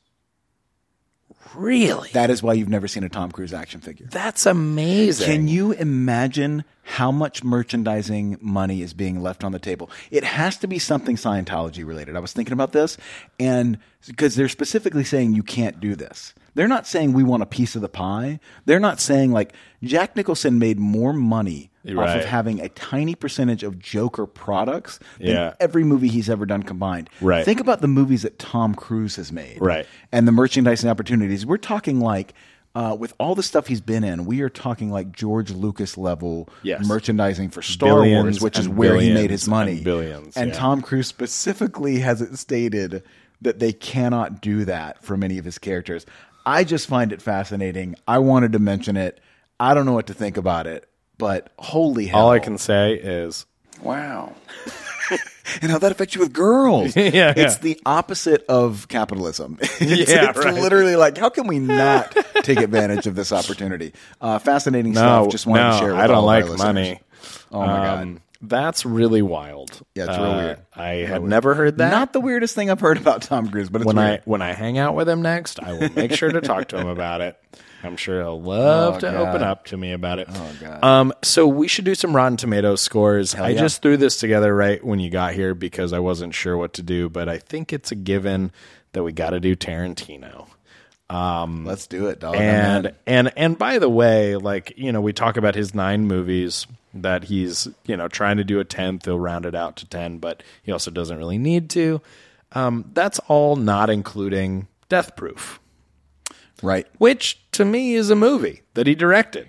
Right, so Well, yeah. So let's just What, rattle them off before short? you get into Yeah, them. go We for it. got- Well, first of all, no one no one includes his directorial Sure, debut. I can't remember what? what? it is, but his little indie film that he did before. Oh, Reservoir no one includes No that. one includes yeah, that. yeah. So let's take that off the table right off the bat. Can't even remember what it's called. Never seen Yeah, it. right. But you've got Reservoir Dogs. You've got Right. Pulp Fiction. You've got your Jackie Brown. Right. correct. Then you've got that long hiatus before he comes back with Kill Bill. Right. But are we including Kill Bill as Volume One and Two as two different movies? Those are two Or one? separate movies, Okay, so yeah. that takes you up to five. But if you took it as one, Yeah, correct. Correct, yeah. So then your sixth one would be Death Proof. if you're including it. if yeah. you're including that. Yeah. But let's say because Kill Bill split and Death Proof, we rounded out, we just consider it two movies. Right, You're either leaving right. one out or you're including too many. Right. So then you've got, uh, for your seventh, you've got Inglourious Basterds.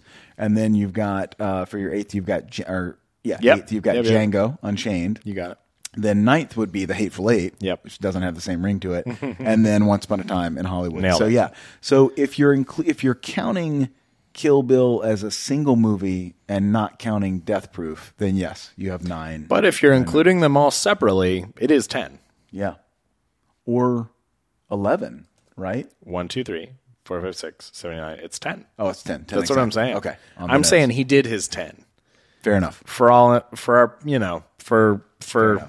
Separate m- I- there there I'm are just 10. saying. I'm just saying. There's ways if you if you keep Oh, no. Kill Bill as one. I know. If you keep Kill Bill I, as one I'm movie, just saying then in you're our nine. heads if he retires For sure. to me For sure. he did 10 movies. Look, True Romance is his movie as far as I'm Yeah, concerned, yeah, but- sure, but that's hey, fair. that's also Tony Scott. So Okay, what they do you think? co-directed. Reservoir Dogs. Uh, Reservoir Dogs, Big Splash, uh, I think uh, considered uh, well beloved by a lot of people. Yeah. So I'll say critics gave Reservoir Dogs uh, a 91 and audiences gave it a 87. 92 and 84. Very Pretty close. Very good. Pretty guesses. close. Okay. Yeah. then you've got Pulp Fiction, the masterpiece, Right. right? Sorry to jump ahead. Yeah, no, please. Um, I'm going to say critics for Pulp Fiction gave it a 94, and audiences, I think, gave this movie a 92. uh, 92 and then 96. So again, very close. Averaging out. Okay, Good, averaging good out. guesses, yeah. Jackie Brown was the one that kind of brought him to his knees. Yeah. Uh, it's the one that he, I think it's a great adaptation, uh, especially, and maybe one of the best adaptations for an author that there's a lot of movies. I mean, Get Shorty is based on Sure. the same uh, writer, but, um, but it was also where Tarantino said, I realize I really need to direct my, the stuff I write. Yeah. Because I've got, that's kind of my voice. Yeah. Um, Jackie Brown, I think for critics, I think they still probably liked his filmmaking. I think critics probably gave Jackie Brown like a 80 and I think audiences didn't dig it. Maybe I'm misremembering. I think audiences gave it. I'll say 80 and 70. 87 and 85. So Okay, not nearly as bad. as no, I not I. I remember there being also- such backlash. I thought there would be like some splats there, some some rotten. I mean, Spielberg rotten- like famously said to Tarantino, "You finally, you finally been hit. Like now it's your job to get up." Like, Right. that's what directors. Right. say. Oh no, I'm I'm wrong. That was after Death Proof. Oh, Sorry. okay, okay, got- fair yeah, enough, fair different enough. thing, different thing. different thing. Sorry. Um, well, let's uh, get right into Kill Bill Volume One then. I mean, in my mind, everybody loves this. So, Right. um, I think critics gave Kill Bill a 90, and audiences gave Kill Bill a 92. So it's 85 and 81. Oh, so significantly lower than I thought. It's I'm- I'm lower like than Jackie Brown, which is weird. Whoa. Yeah. That seems like one that for Yeah. Tarantino fans is considered Agreed. like in the top two or three. Kill Bill is the one that got me into because that's 2003. So It's I'm in, in I'm high you. I'm in high school, and I it's the one that I'm like, oh yeah, I fucking love this. Yeah. And it's not just the gore and everything. Like I always watched whatever. My parents never cared what I watched, and it was very well handled action it movie. just is so stylistically satisfying Especially Volume One. while also being just so expertly made and uma thurman is one of my all-time she's one of my big crushes but she's also just she's just the best and Yeah. um this movie then gets me retroactively into his previous stuff later. right, right, right. And I think I had seen Pulp Fiction at least, and then you know, kind of filled in. But the point is, the fact that this is so far the lowest one, very disappointing. To yeah, me. super disappointing. I'm like you. I was um I tried to watch his stuff because I wanted to consume everything as a young film fan. Right. And I watched Tarantino stuff way too early and didn't get what was unique about it, right? Other than scenes held my attention because Right. he just does that.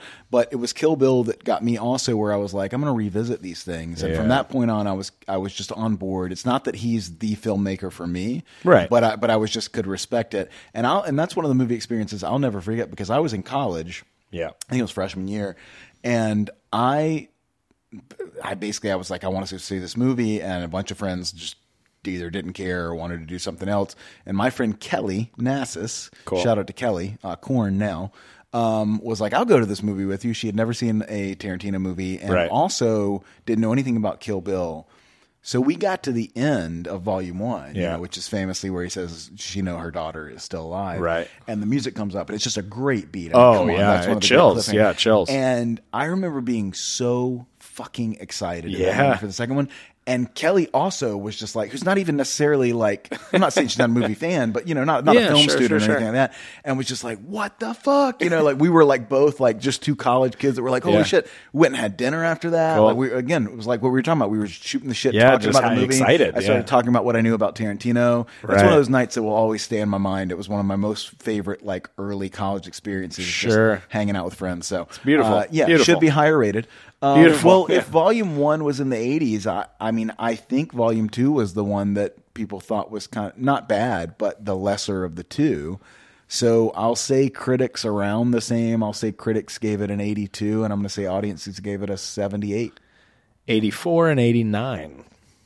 Audiences 89 on Yeah, Volume so Two, and I- 81. I think said, that on- was right. Yeah, let me look. Um, That doesn't make any fucking sense. It was uh, yeah, eighty one. I um no. I what you just said about you remembering that people didn't necessarily like it as much or whatever. I remember it differently. Um, I remember people with number two going, "This is the more accessible one. This is the one that is more. It is slower. It's more dramatic. Uh, it but it has better." beats to it. It has better, Wow. be- more heart and more substance to it than the over stylized volume one. Wow, okay, And okay. it and it brought people back into it, and they went, okay, if we're looking at this as a as a two part of of one Yeah, thing, yeah, yeah. then it is the same way as looking at the first act of a story versus the second act of a story where you're going okay i don't quite get it yet but i will and uh and yeah and i loved volume two as well I mean, the second them one, I need to rewatch I it, love but them the second one does have the escape. I was thinking about iconic moments Yeah. and escaping from the, the, The- grave, the- right? The yep. coffin. Um, and Yep. it's got the, um, of course, where she goes and reclaims her daughter at the end. But I just think, like, you know, the Crazy 88s fight is always going to go down as one of the great duels so and sword fights ever. Leading directly into one of the great one-on-one battles ever, that beautiful sequence between Lucy Liu and her. In the snow, yeah. But you know, it's it's also got. I mean, all the pussy wagon, the getting out of the you know the the uh, hospital, uh, your the, big the, toe. the fight with. Uh, um, Vernita Green. yeah, yeah. With I just I don't know. It just seems to me like when I think back on it, the moments that really jump in my head. I mean, the Bumblebee flight of the Bumblebee with the yellow Yeah. suit. You know, the tribute. Oh, to, sure, sure. Um, uh, Bruce Lee, all that stuff. Anyway, but yeah, I mean, I guess maybe I'm I'm underrating. Was the Hattori Hanzo where he makes the sword for her? Is that whole sequence in the second or the first? Uh, I think it's the second one. Okay, but so I maybe could I'm be, just throwing more of them into the first. Than here's here's the thing. I think right before the pandemic, or at least maybe a year before, I did both of these at the New Bev without you, and I think How could you? I'm sure You I invited you. I know you did. Um, You son of a I would highly recommend doing that if you get a chance. I obviously would be down to go again too. I, I know I'm But, I'm, um, I'm side swiping this uh, on this whole Rotten Tomatoes segment, Yeah. but I really want to go. I've told Justice I want to go through all of the filmography of Tarantino, either before his tenth movie, Yeah. Or if that's not happening, I just want to. Now that we can get soon. together again, I know Rachel would be down. I know you'd probably be down. Uh-huh. Yeah. But I really would like to get some folks together a couple weekend nights in a row and maybe knock out two a night or something and just rock through all of them. 'Cause I Right. just think it would be Right. a blast. Anyway, okay, That's so great. that's Kill Bill Volume One. Let's do Death Proof just because. Okay, I got, I got to go low on these. I think uh, critics for I can't. I think critics for Death Proof probably gave it in like maybe like a sixty-eight, and I think audiences probably gave it like a sixty. 65 and 72. So very, very good guesses. I mean, I Um, think even, I like even the Proof, rating that was as high as it was, I think, is people appreciating what he was trying to do Yeah. and how he matched that grindhouse thing. I mean, even yeah, though people he didn't really enjoy it. attempting to do a certain thing, and, and he, did, it. it. just wasn't that enjoyable. It was like I think he got a little too much into his own head and what he likes, which you could accuse him of in every movie. Yeah. But that one, the the huge It's- extent to it was like, are you making this for anyone else or just you? Right. And Rodriguez, who I love. as well. Um, now, uh, next up is what I think a lot of people in modern day would say is their favorite Quentin Tarantino movie. Inglourious Basterds. Yeah. It's one of my favorites, uh, and also, can you the incredible confidence? Some would call it gall to end a movie with a character looking directly at the screen and saying, "This just may be my masterpiece." it's just the ultimate pull your dick out Yeah, moment for Tarantino, yeah. and I love it. Um, I loved Inglourious Basterds. To me, having Kill Bill and following that with Inglourious Basterds, that was really the reason, like you said, that I was just I was on board Sure. with Tarantino Yeah. from that point Yeah. on. Um, Inglourious Basterds, I will say, critics gave uh, an 85, and audiences gave an 87. 89 and 88. Okay, pretty close. Again, very I'm happier that those were higher. I think Yeah, that's a yeah. awesome movie. I mean, to me, we've already talked about Once Upon a Time in Hollywood. Right. Once Upon a Time in Hollywood, Kill Bill, and glorious Bastards. If you gave me those three, that's the Tarantino trilogy. Pulp Fiction, of course, belongs on the Mount Rushmore of Tarantino Right, for right. obvious reasons, but those are my three. Nice. Yeah. I, I think I think I'm I'm 100% agreed. Yeah. Yeah. Pulp Pulp Fiction is uh is like a warm up to the to the eventuality of of Tarantino. Like it's iconic because it's early. Well, it ushered in everything when Tarantino became his own genre. Yeah. and Pulp Fiction was the one that established that genre, Yes. established that world. Yes. it's always going to be the first to get there. It belongs ahead of all of these for that reason. Yes. and for that to arrive in '94 and literally change the landscape, So of ahead of its time in but movies, I'm just talking about at the end of the day. My sentimentality and what I'm into, Yeah. I, I'm I'm never going to be as cool Fiction. as that Yeah. movie is. Yeah. I'm never going to be as into the gangster LA film about a bunch Yeah. of like gutter dwellers. You Right, know, right. As as cool as the suitcase is, what's in there, all the Right, things, the circular story, the Christopher Walken, the watch up his ass, Right. All of that stuff. It doesn't mean anything to me in the way that the the mama li- the lioness reclaiming her daughter, or Yes. the Brad Pitt on Men on a Mission movie, or hundred Once percent. Upon a Time in Hollywood, obviously the Hollywood movie. Those just matter to me more. I'm Well said. Well said. Um, Django. Django, uh, I think a step down from Inglourious, but still good. I still enjoyed Django. Um, I'm going to say critics for Django, uh, da, da, da, da, da, 84, audiences 86. 87 and 91. Holy We're shit. actually All right, getting right in on. back into the 90s for the first time in a while. I dug Um, Django. I dug that he called yeah. it a Southern. It was a Western set in the South. Right. Yeah, that's absolutely true. Um, what a lot of people would consider their least favorite. Um, I would probably Tarantino. consider this one my least favorite. I think I'm with you. I Uh, think I, I, would I agree. remember when Hateful Eight came out, really wanting to love it and thinking I was going to. I mean, this was only a few years ago, 2015. We went and saw it uh, in 70 millimeter. They were doing Yeah. what's called the Roadshow, you know, version of it, and you got like a program, and it was playing at the Cinerama Dome in 70 millimeter, and and uh, it is beautifully shot and everything. Yeah, yeah. But uh, I would agree, the story is weak, and um, It's polarizing though because people really hated this one, and then there was a group that really love it and think it's underappreciated. like I, some people too. ride or die I mean, for it. whatever. Um, I, it's interesting to me too because Tarantino eh, eh, is on the record as a giant Western fan. Right, his two favorite movies are The Good, the Bad, and the Ugly, and then Rio Bravo. I mean, it's Right. like top two or like these different kinds of westerns. So for him to finally get around to making his only true western. Mm-hmm.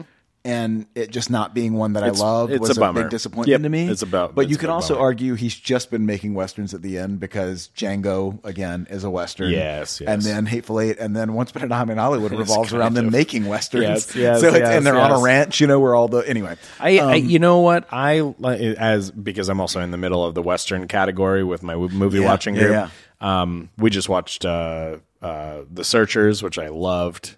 I know you said it's not yeah. one of your favorites, It- but, but I considered I I did love it, ever. but it also helps that we watched it the week after El Topo, which we all hated. Oh my with God. such a That is a chore to get through. It And I told you it was gonna be. I uh, it was One of the- John It was one of the movies, only one. Yeah, I know we talked about all that, but it was one of the only ones where I got up and started like doing chores and washing. well, all of Jodorowsky's shit. I movies, I, mean, like, they're so surreal and they're so um, inaccessible. yeah.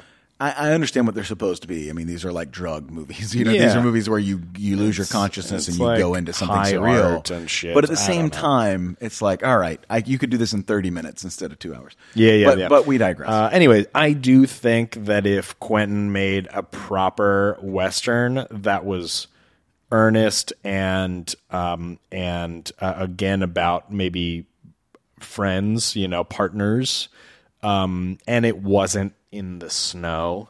I know that. Yeah, I know no, that no. this is a cool setting, This is and something I visually, about a it's lot. visually it's beautiful. Like the Hateful Eight is really beautiful, but it's.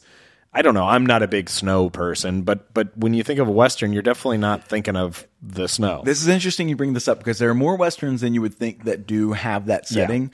Um, The Searchers Jeremiah has- Johnson is a famous has some. one. Yeah, Searchers yeah. get- a A lot little- of a little get bit. into it. Yeah, Silverado even gets into it for a little bit. Um, and there's the Great White, um, the White Silence, Mm-hmm. and there, there's a bunch of movies. But um, Is North to Alaska oh, uh, considered a western? Is that I don't know what North to Alaska uh, is. you know, Phil kept talking about it, but I don't know. I've never you, seen you it. consider it an adventure movie. But, Okay, okay, But anyway, um, but regardless, Yeah. I, I like that you bring that up because the aesthetic of westerns Yeah. is the desert and hot and sand. I like it. And I talked about this with Unforgiven, where so much of that is inverted because it's Yeah. nighttime and it's raining instead Yeah. of high noon on the street when they're having the showdown. It's sneaking in the back and shooting people in the back rather than facing them Yes, John Wayne style. yes. So I do agree with you. I think part of what it was for Hateful Eight for me is. It is a snowing cabin setting, You're and then you're inside the whole time. you're stuck inside, And, this movie yeah. could have been the thing, or it could have been a play.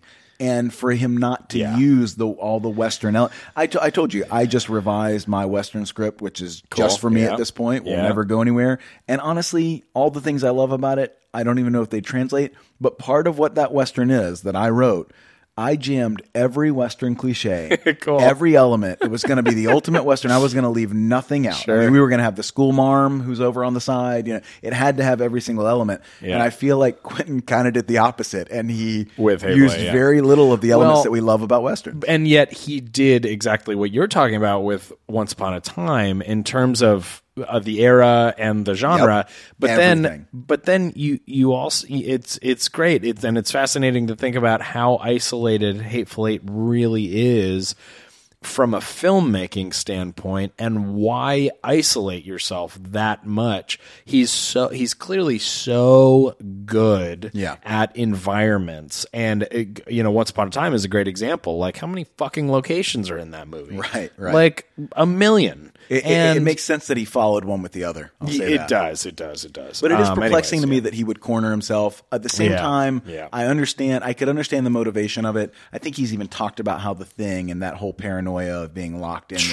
these people. I get all that, Right. But it's also I don't like a missed opportunity. that yeah. much, so though, yeah. anyway, well, okay. Hateful Eight, uh, what do you think the uh, the re- the numbers are? I think it was disliked. I think uh, critics gave Hateful Eight, I'll say like a 76, which is for Tarantino disliked. I Right, think right. audiences probably said like 72.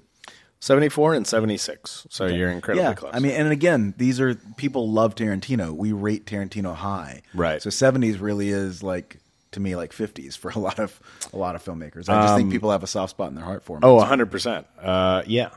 Um, all right. Well, then now we have to uh, wrap this up with uh, our our favorite. 199. No. Yeah, right. Um, I think, uh, I hope, and I remember thinking people loved this movie. Um, I will say critics gave this movie an 88 and audiences gave it a 90. 85 and 70.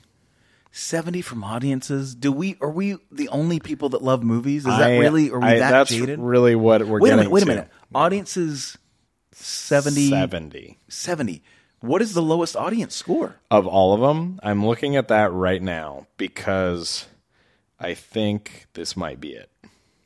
Have all of our friends just not been telling us because our eyes light up so much that we love this movie? or are they not telling the us that people don't like lowest this? audience score of all of his directed movies. That is fucking in, insane. And also the fact that he wants to go out with this because of how well received it's been. And he's like, I, you know, I might not hit it, hit it over the fence next time. He was up for best picture. He was up for best screenplay. I know that's not everything, but like Yeah.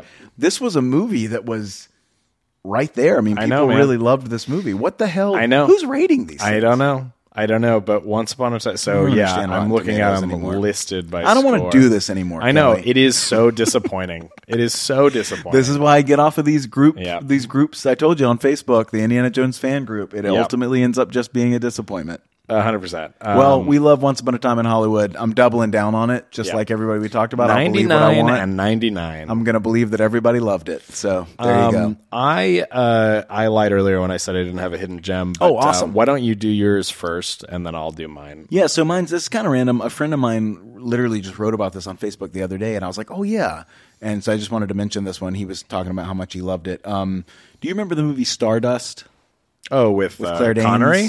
No, no, that's Star something Yeah, else. Um, uh, this one is I don't think I know what Claire this is. Danes, Sienna Miller in a small role. It's got Rupert Grant. It's got a bunch of people. No, I don't know what this Um, is. And it's got uh, Peter O'Toole in a very small role in the beginning. Tons and tons of people. Um, Stardust is it's a fantasy movie, so it makes sense. You might not know it, Right. But uh, Michelle Pfeiffer absolutely kicks ass. To me, Cool. it's like her last kind of great Michelle Pfeiffer leaning into Sure. it, chewing up the scenery. Um, and it's uh, it's an, it, it feels so much. It's got bigger fantasy elements, and it's a broader kind of scope. But it feels so much in tone like the fun and sort of um, just a little bit magical uh, thing that Princess Bride has. Okay. Um, definitely Sure. worth seeing, man. Uh, Robert De Niro plays a, a gay pirate captain who flies a ship in the sky, and somehow that's good. It's not dumb. Um, I highly, highly recommend, dude. You really should check it out um, because it's funny. It's not like high fantasy where it's just like you need to be into like the world. It's more like sort of like a wink and a nod. You know, it's just a really, really fun movie. Uh, Stardust. It came out. I think it's maybe 15 years old now. Uh, I think oh seven maybe. Let's yeah, see. yeah. I think you're right on. Yeah. I think you're right on. Um, Uh, so even older, yeah. That's great. 10 years. Uh, I really I fun. Check it. out. Worth checking out. Mine is not at all hidden. It is just simply something that I watched that uh, I kind of forgot to talk about during the other segment. Okay, Um, awesome. But I, I have to uh, I have to end on it. Um, Okay. Did you watch Bo Burnham's new special? So I know I'll love it. You know all of it. I've, okay. I'll, I know I'll love it. Oh, oh, you know. Okay. I've turned it on twice late on weeknights. Yeah. And having couldn't do it. nothing to do with what it is. Yeah, yeah. I have passed out both times because I was so tired. The- but yeah. I've trying to watch it over and over again because I'm so excited is about it. It is deliberately slow to start. And and I'm not even saying that it changes pace so significantly, but it there was a point during the first song or segment or two where I was like, this is not getting going. This I can't quite get into this. But it's my favorite thing. I love him. We've talked about this. Um, yeah. I wish more people had produced things like this during the pandemic. I think we could have really used it. I mean, we've talked about how great it was just to have Tiger King, but then how great it was to have How we've Dance, talked about this. Our pod, we did our podcast this whole uh, Right. pandemic, and I wish more people had done this. creating content uh, during this pandemic has been um, very satisfying, but also very possible. People at home, and I'm not talking about you know if you don't have a camera and mics and all that. That's that's all fine, but someone like him or like any actor, performer, comedian. Uh, any Mm-hmm. creator, they have access to this stuff, and even if they don't, they have the It money was an to buy it. opportunity in a It- weird It was an opportunity to see it. It. I'm. I'm trying to think of like the right phrasing so it doesn't sound so mean, but it's kind of like let's see what you're made of. Who are the most creative? I was going to say that. Who who can come up with something in the like? It's almost like those film projects where you got 24 hours. Yes, like that's and you're exactly like, okay, let's right. see what you can do That's with this. Exactly it's not right. ideal Which. I was never good at those.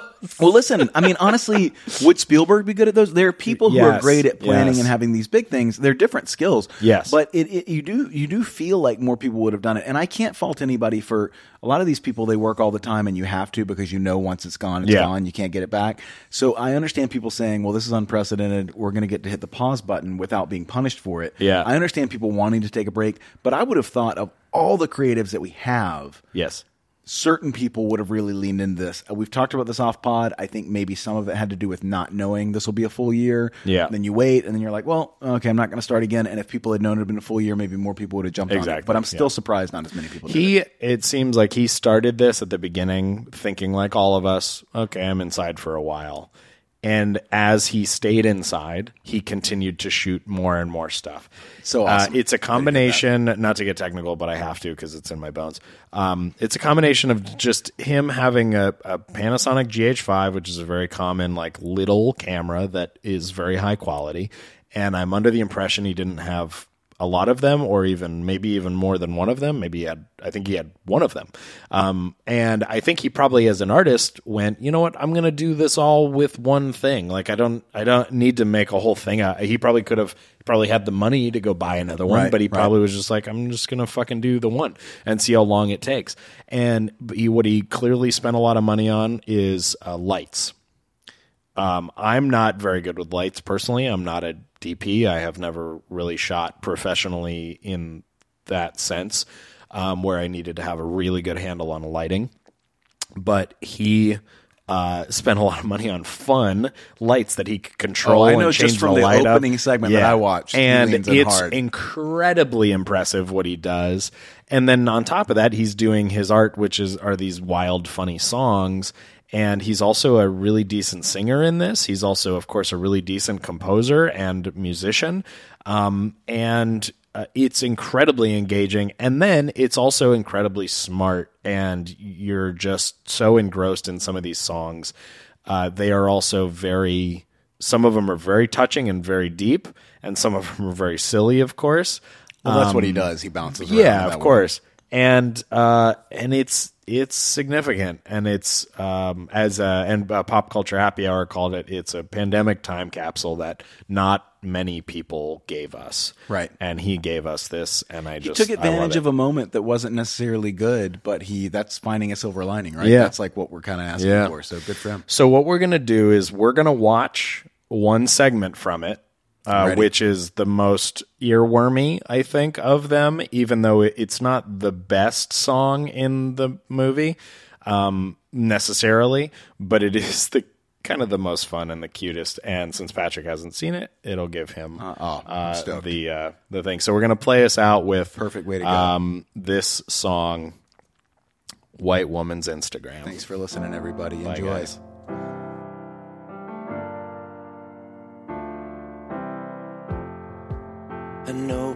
Window, a novel, a couple holding hands,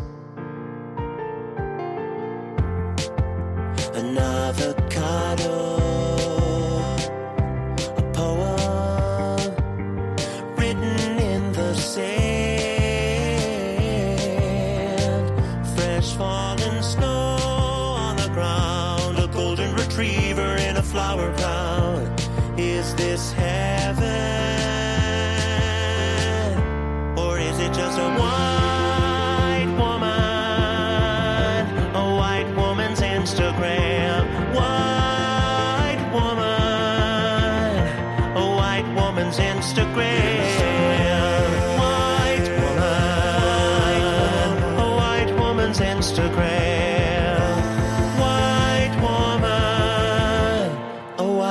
Instagram.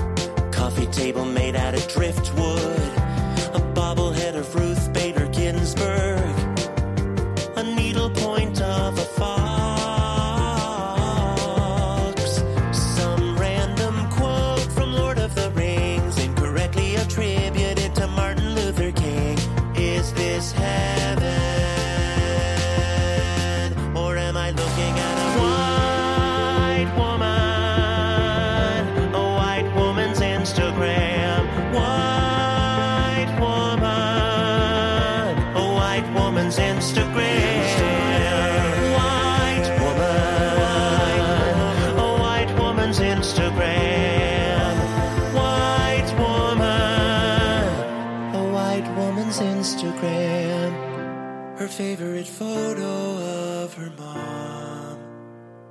The caption says, I can't believe it. It's been a decade since you've been gone.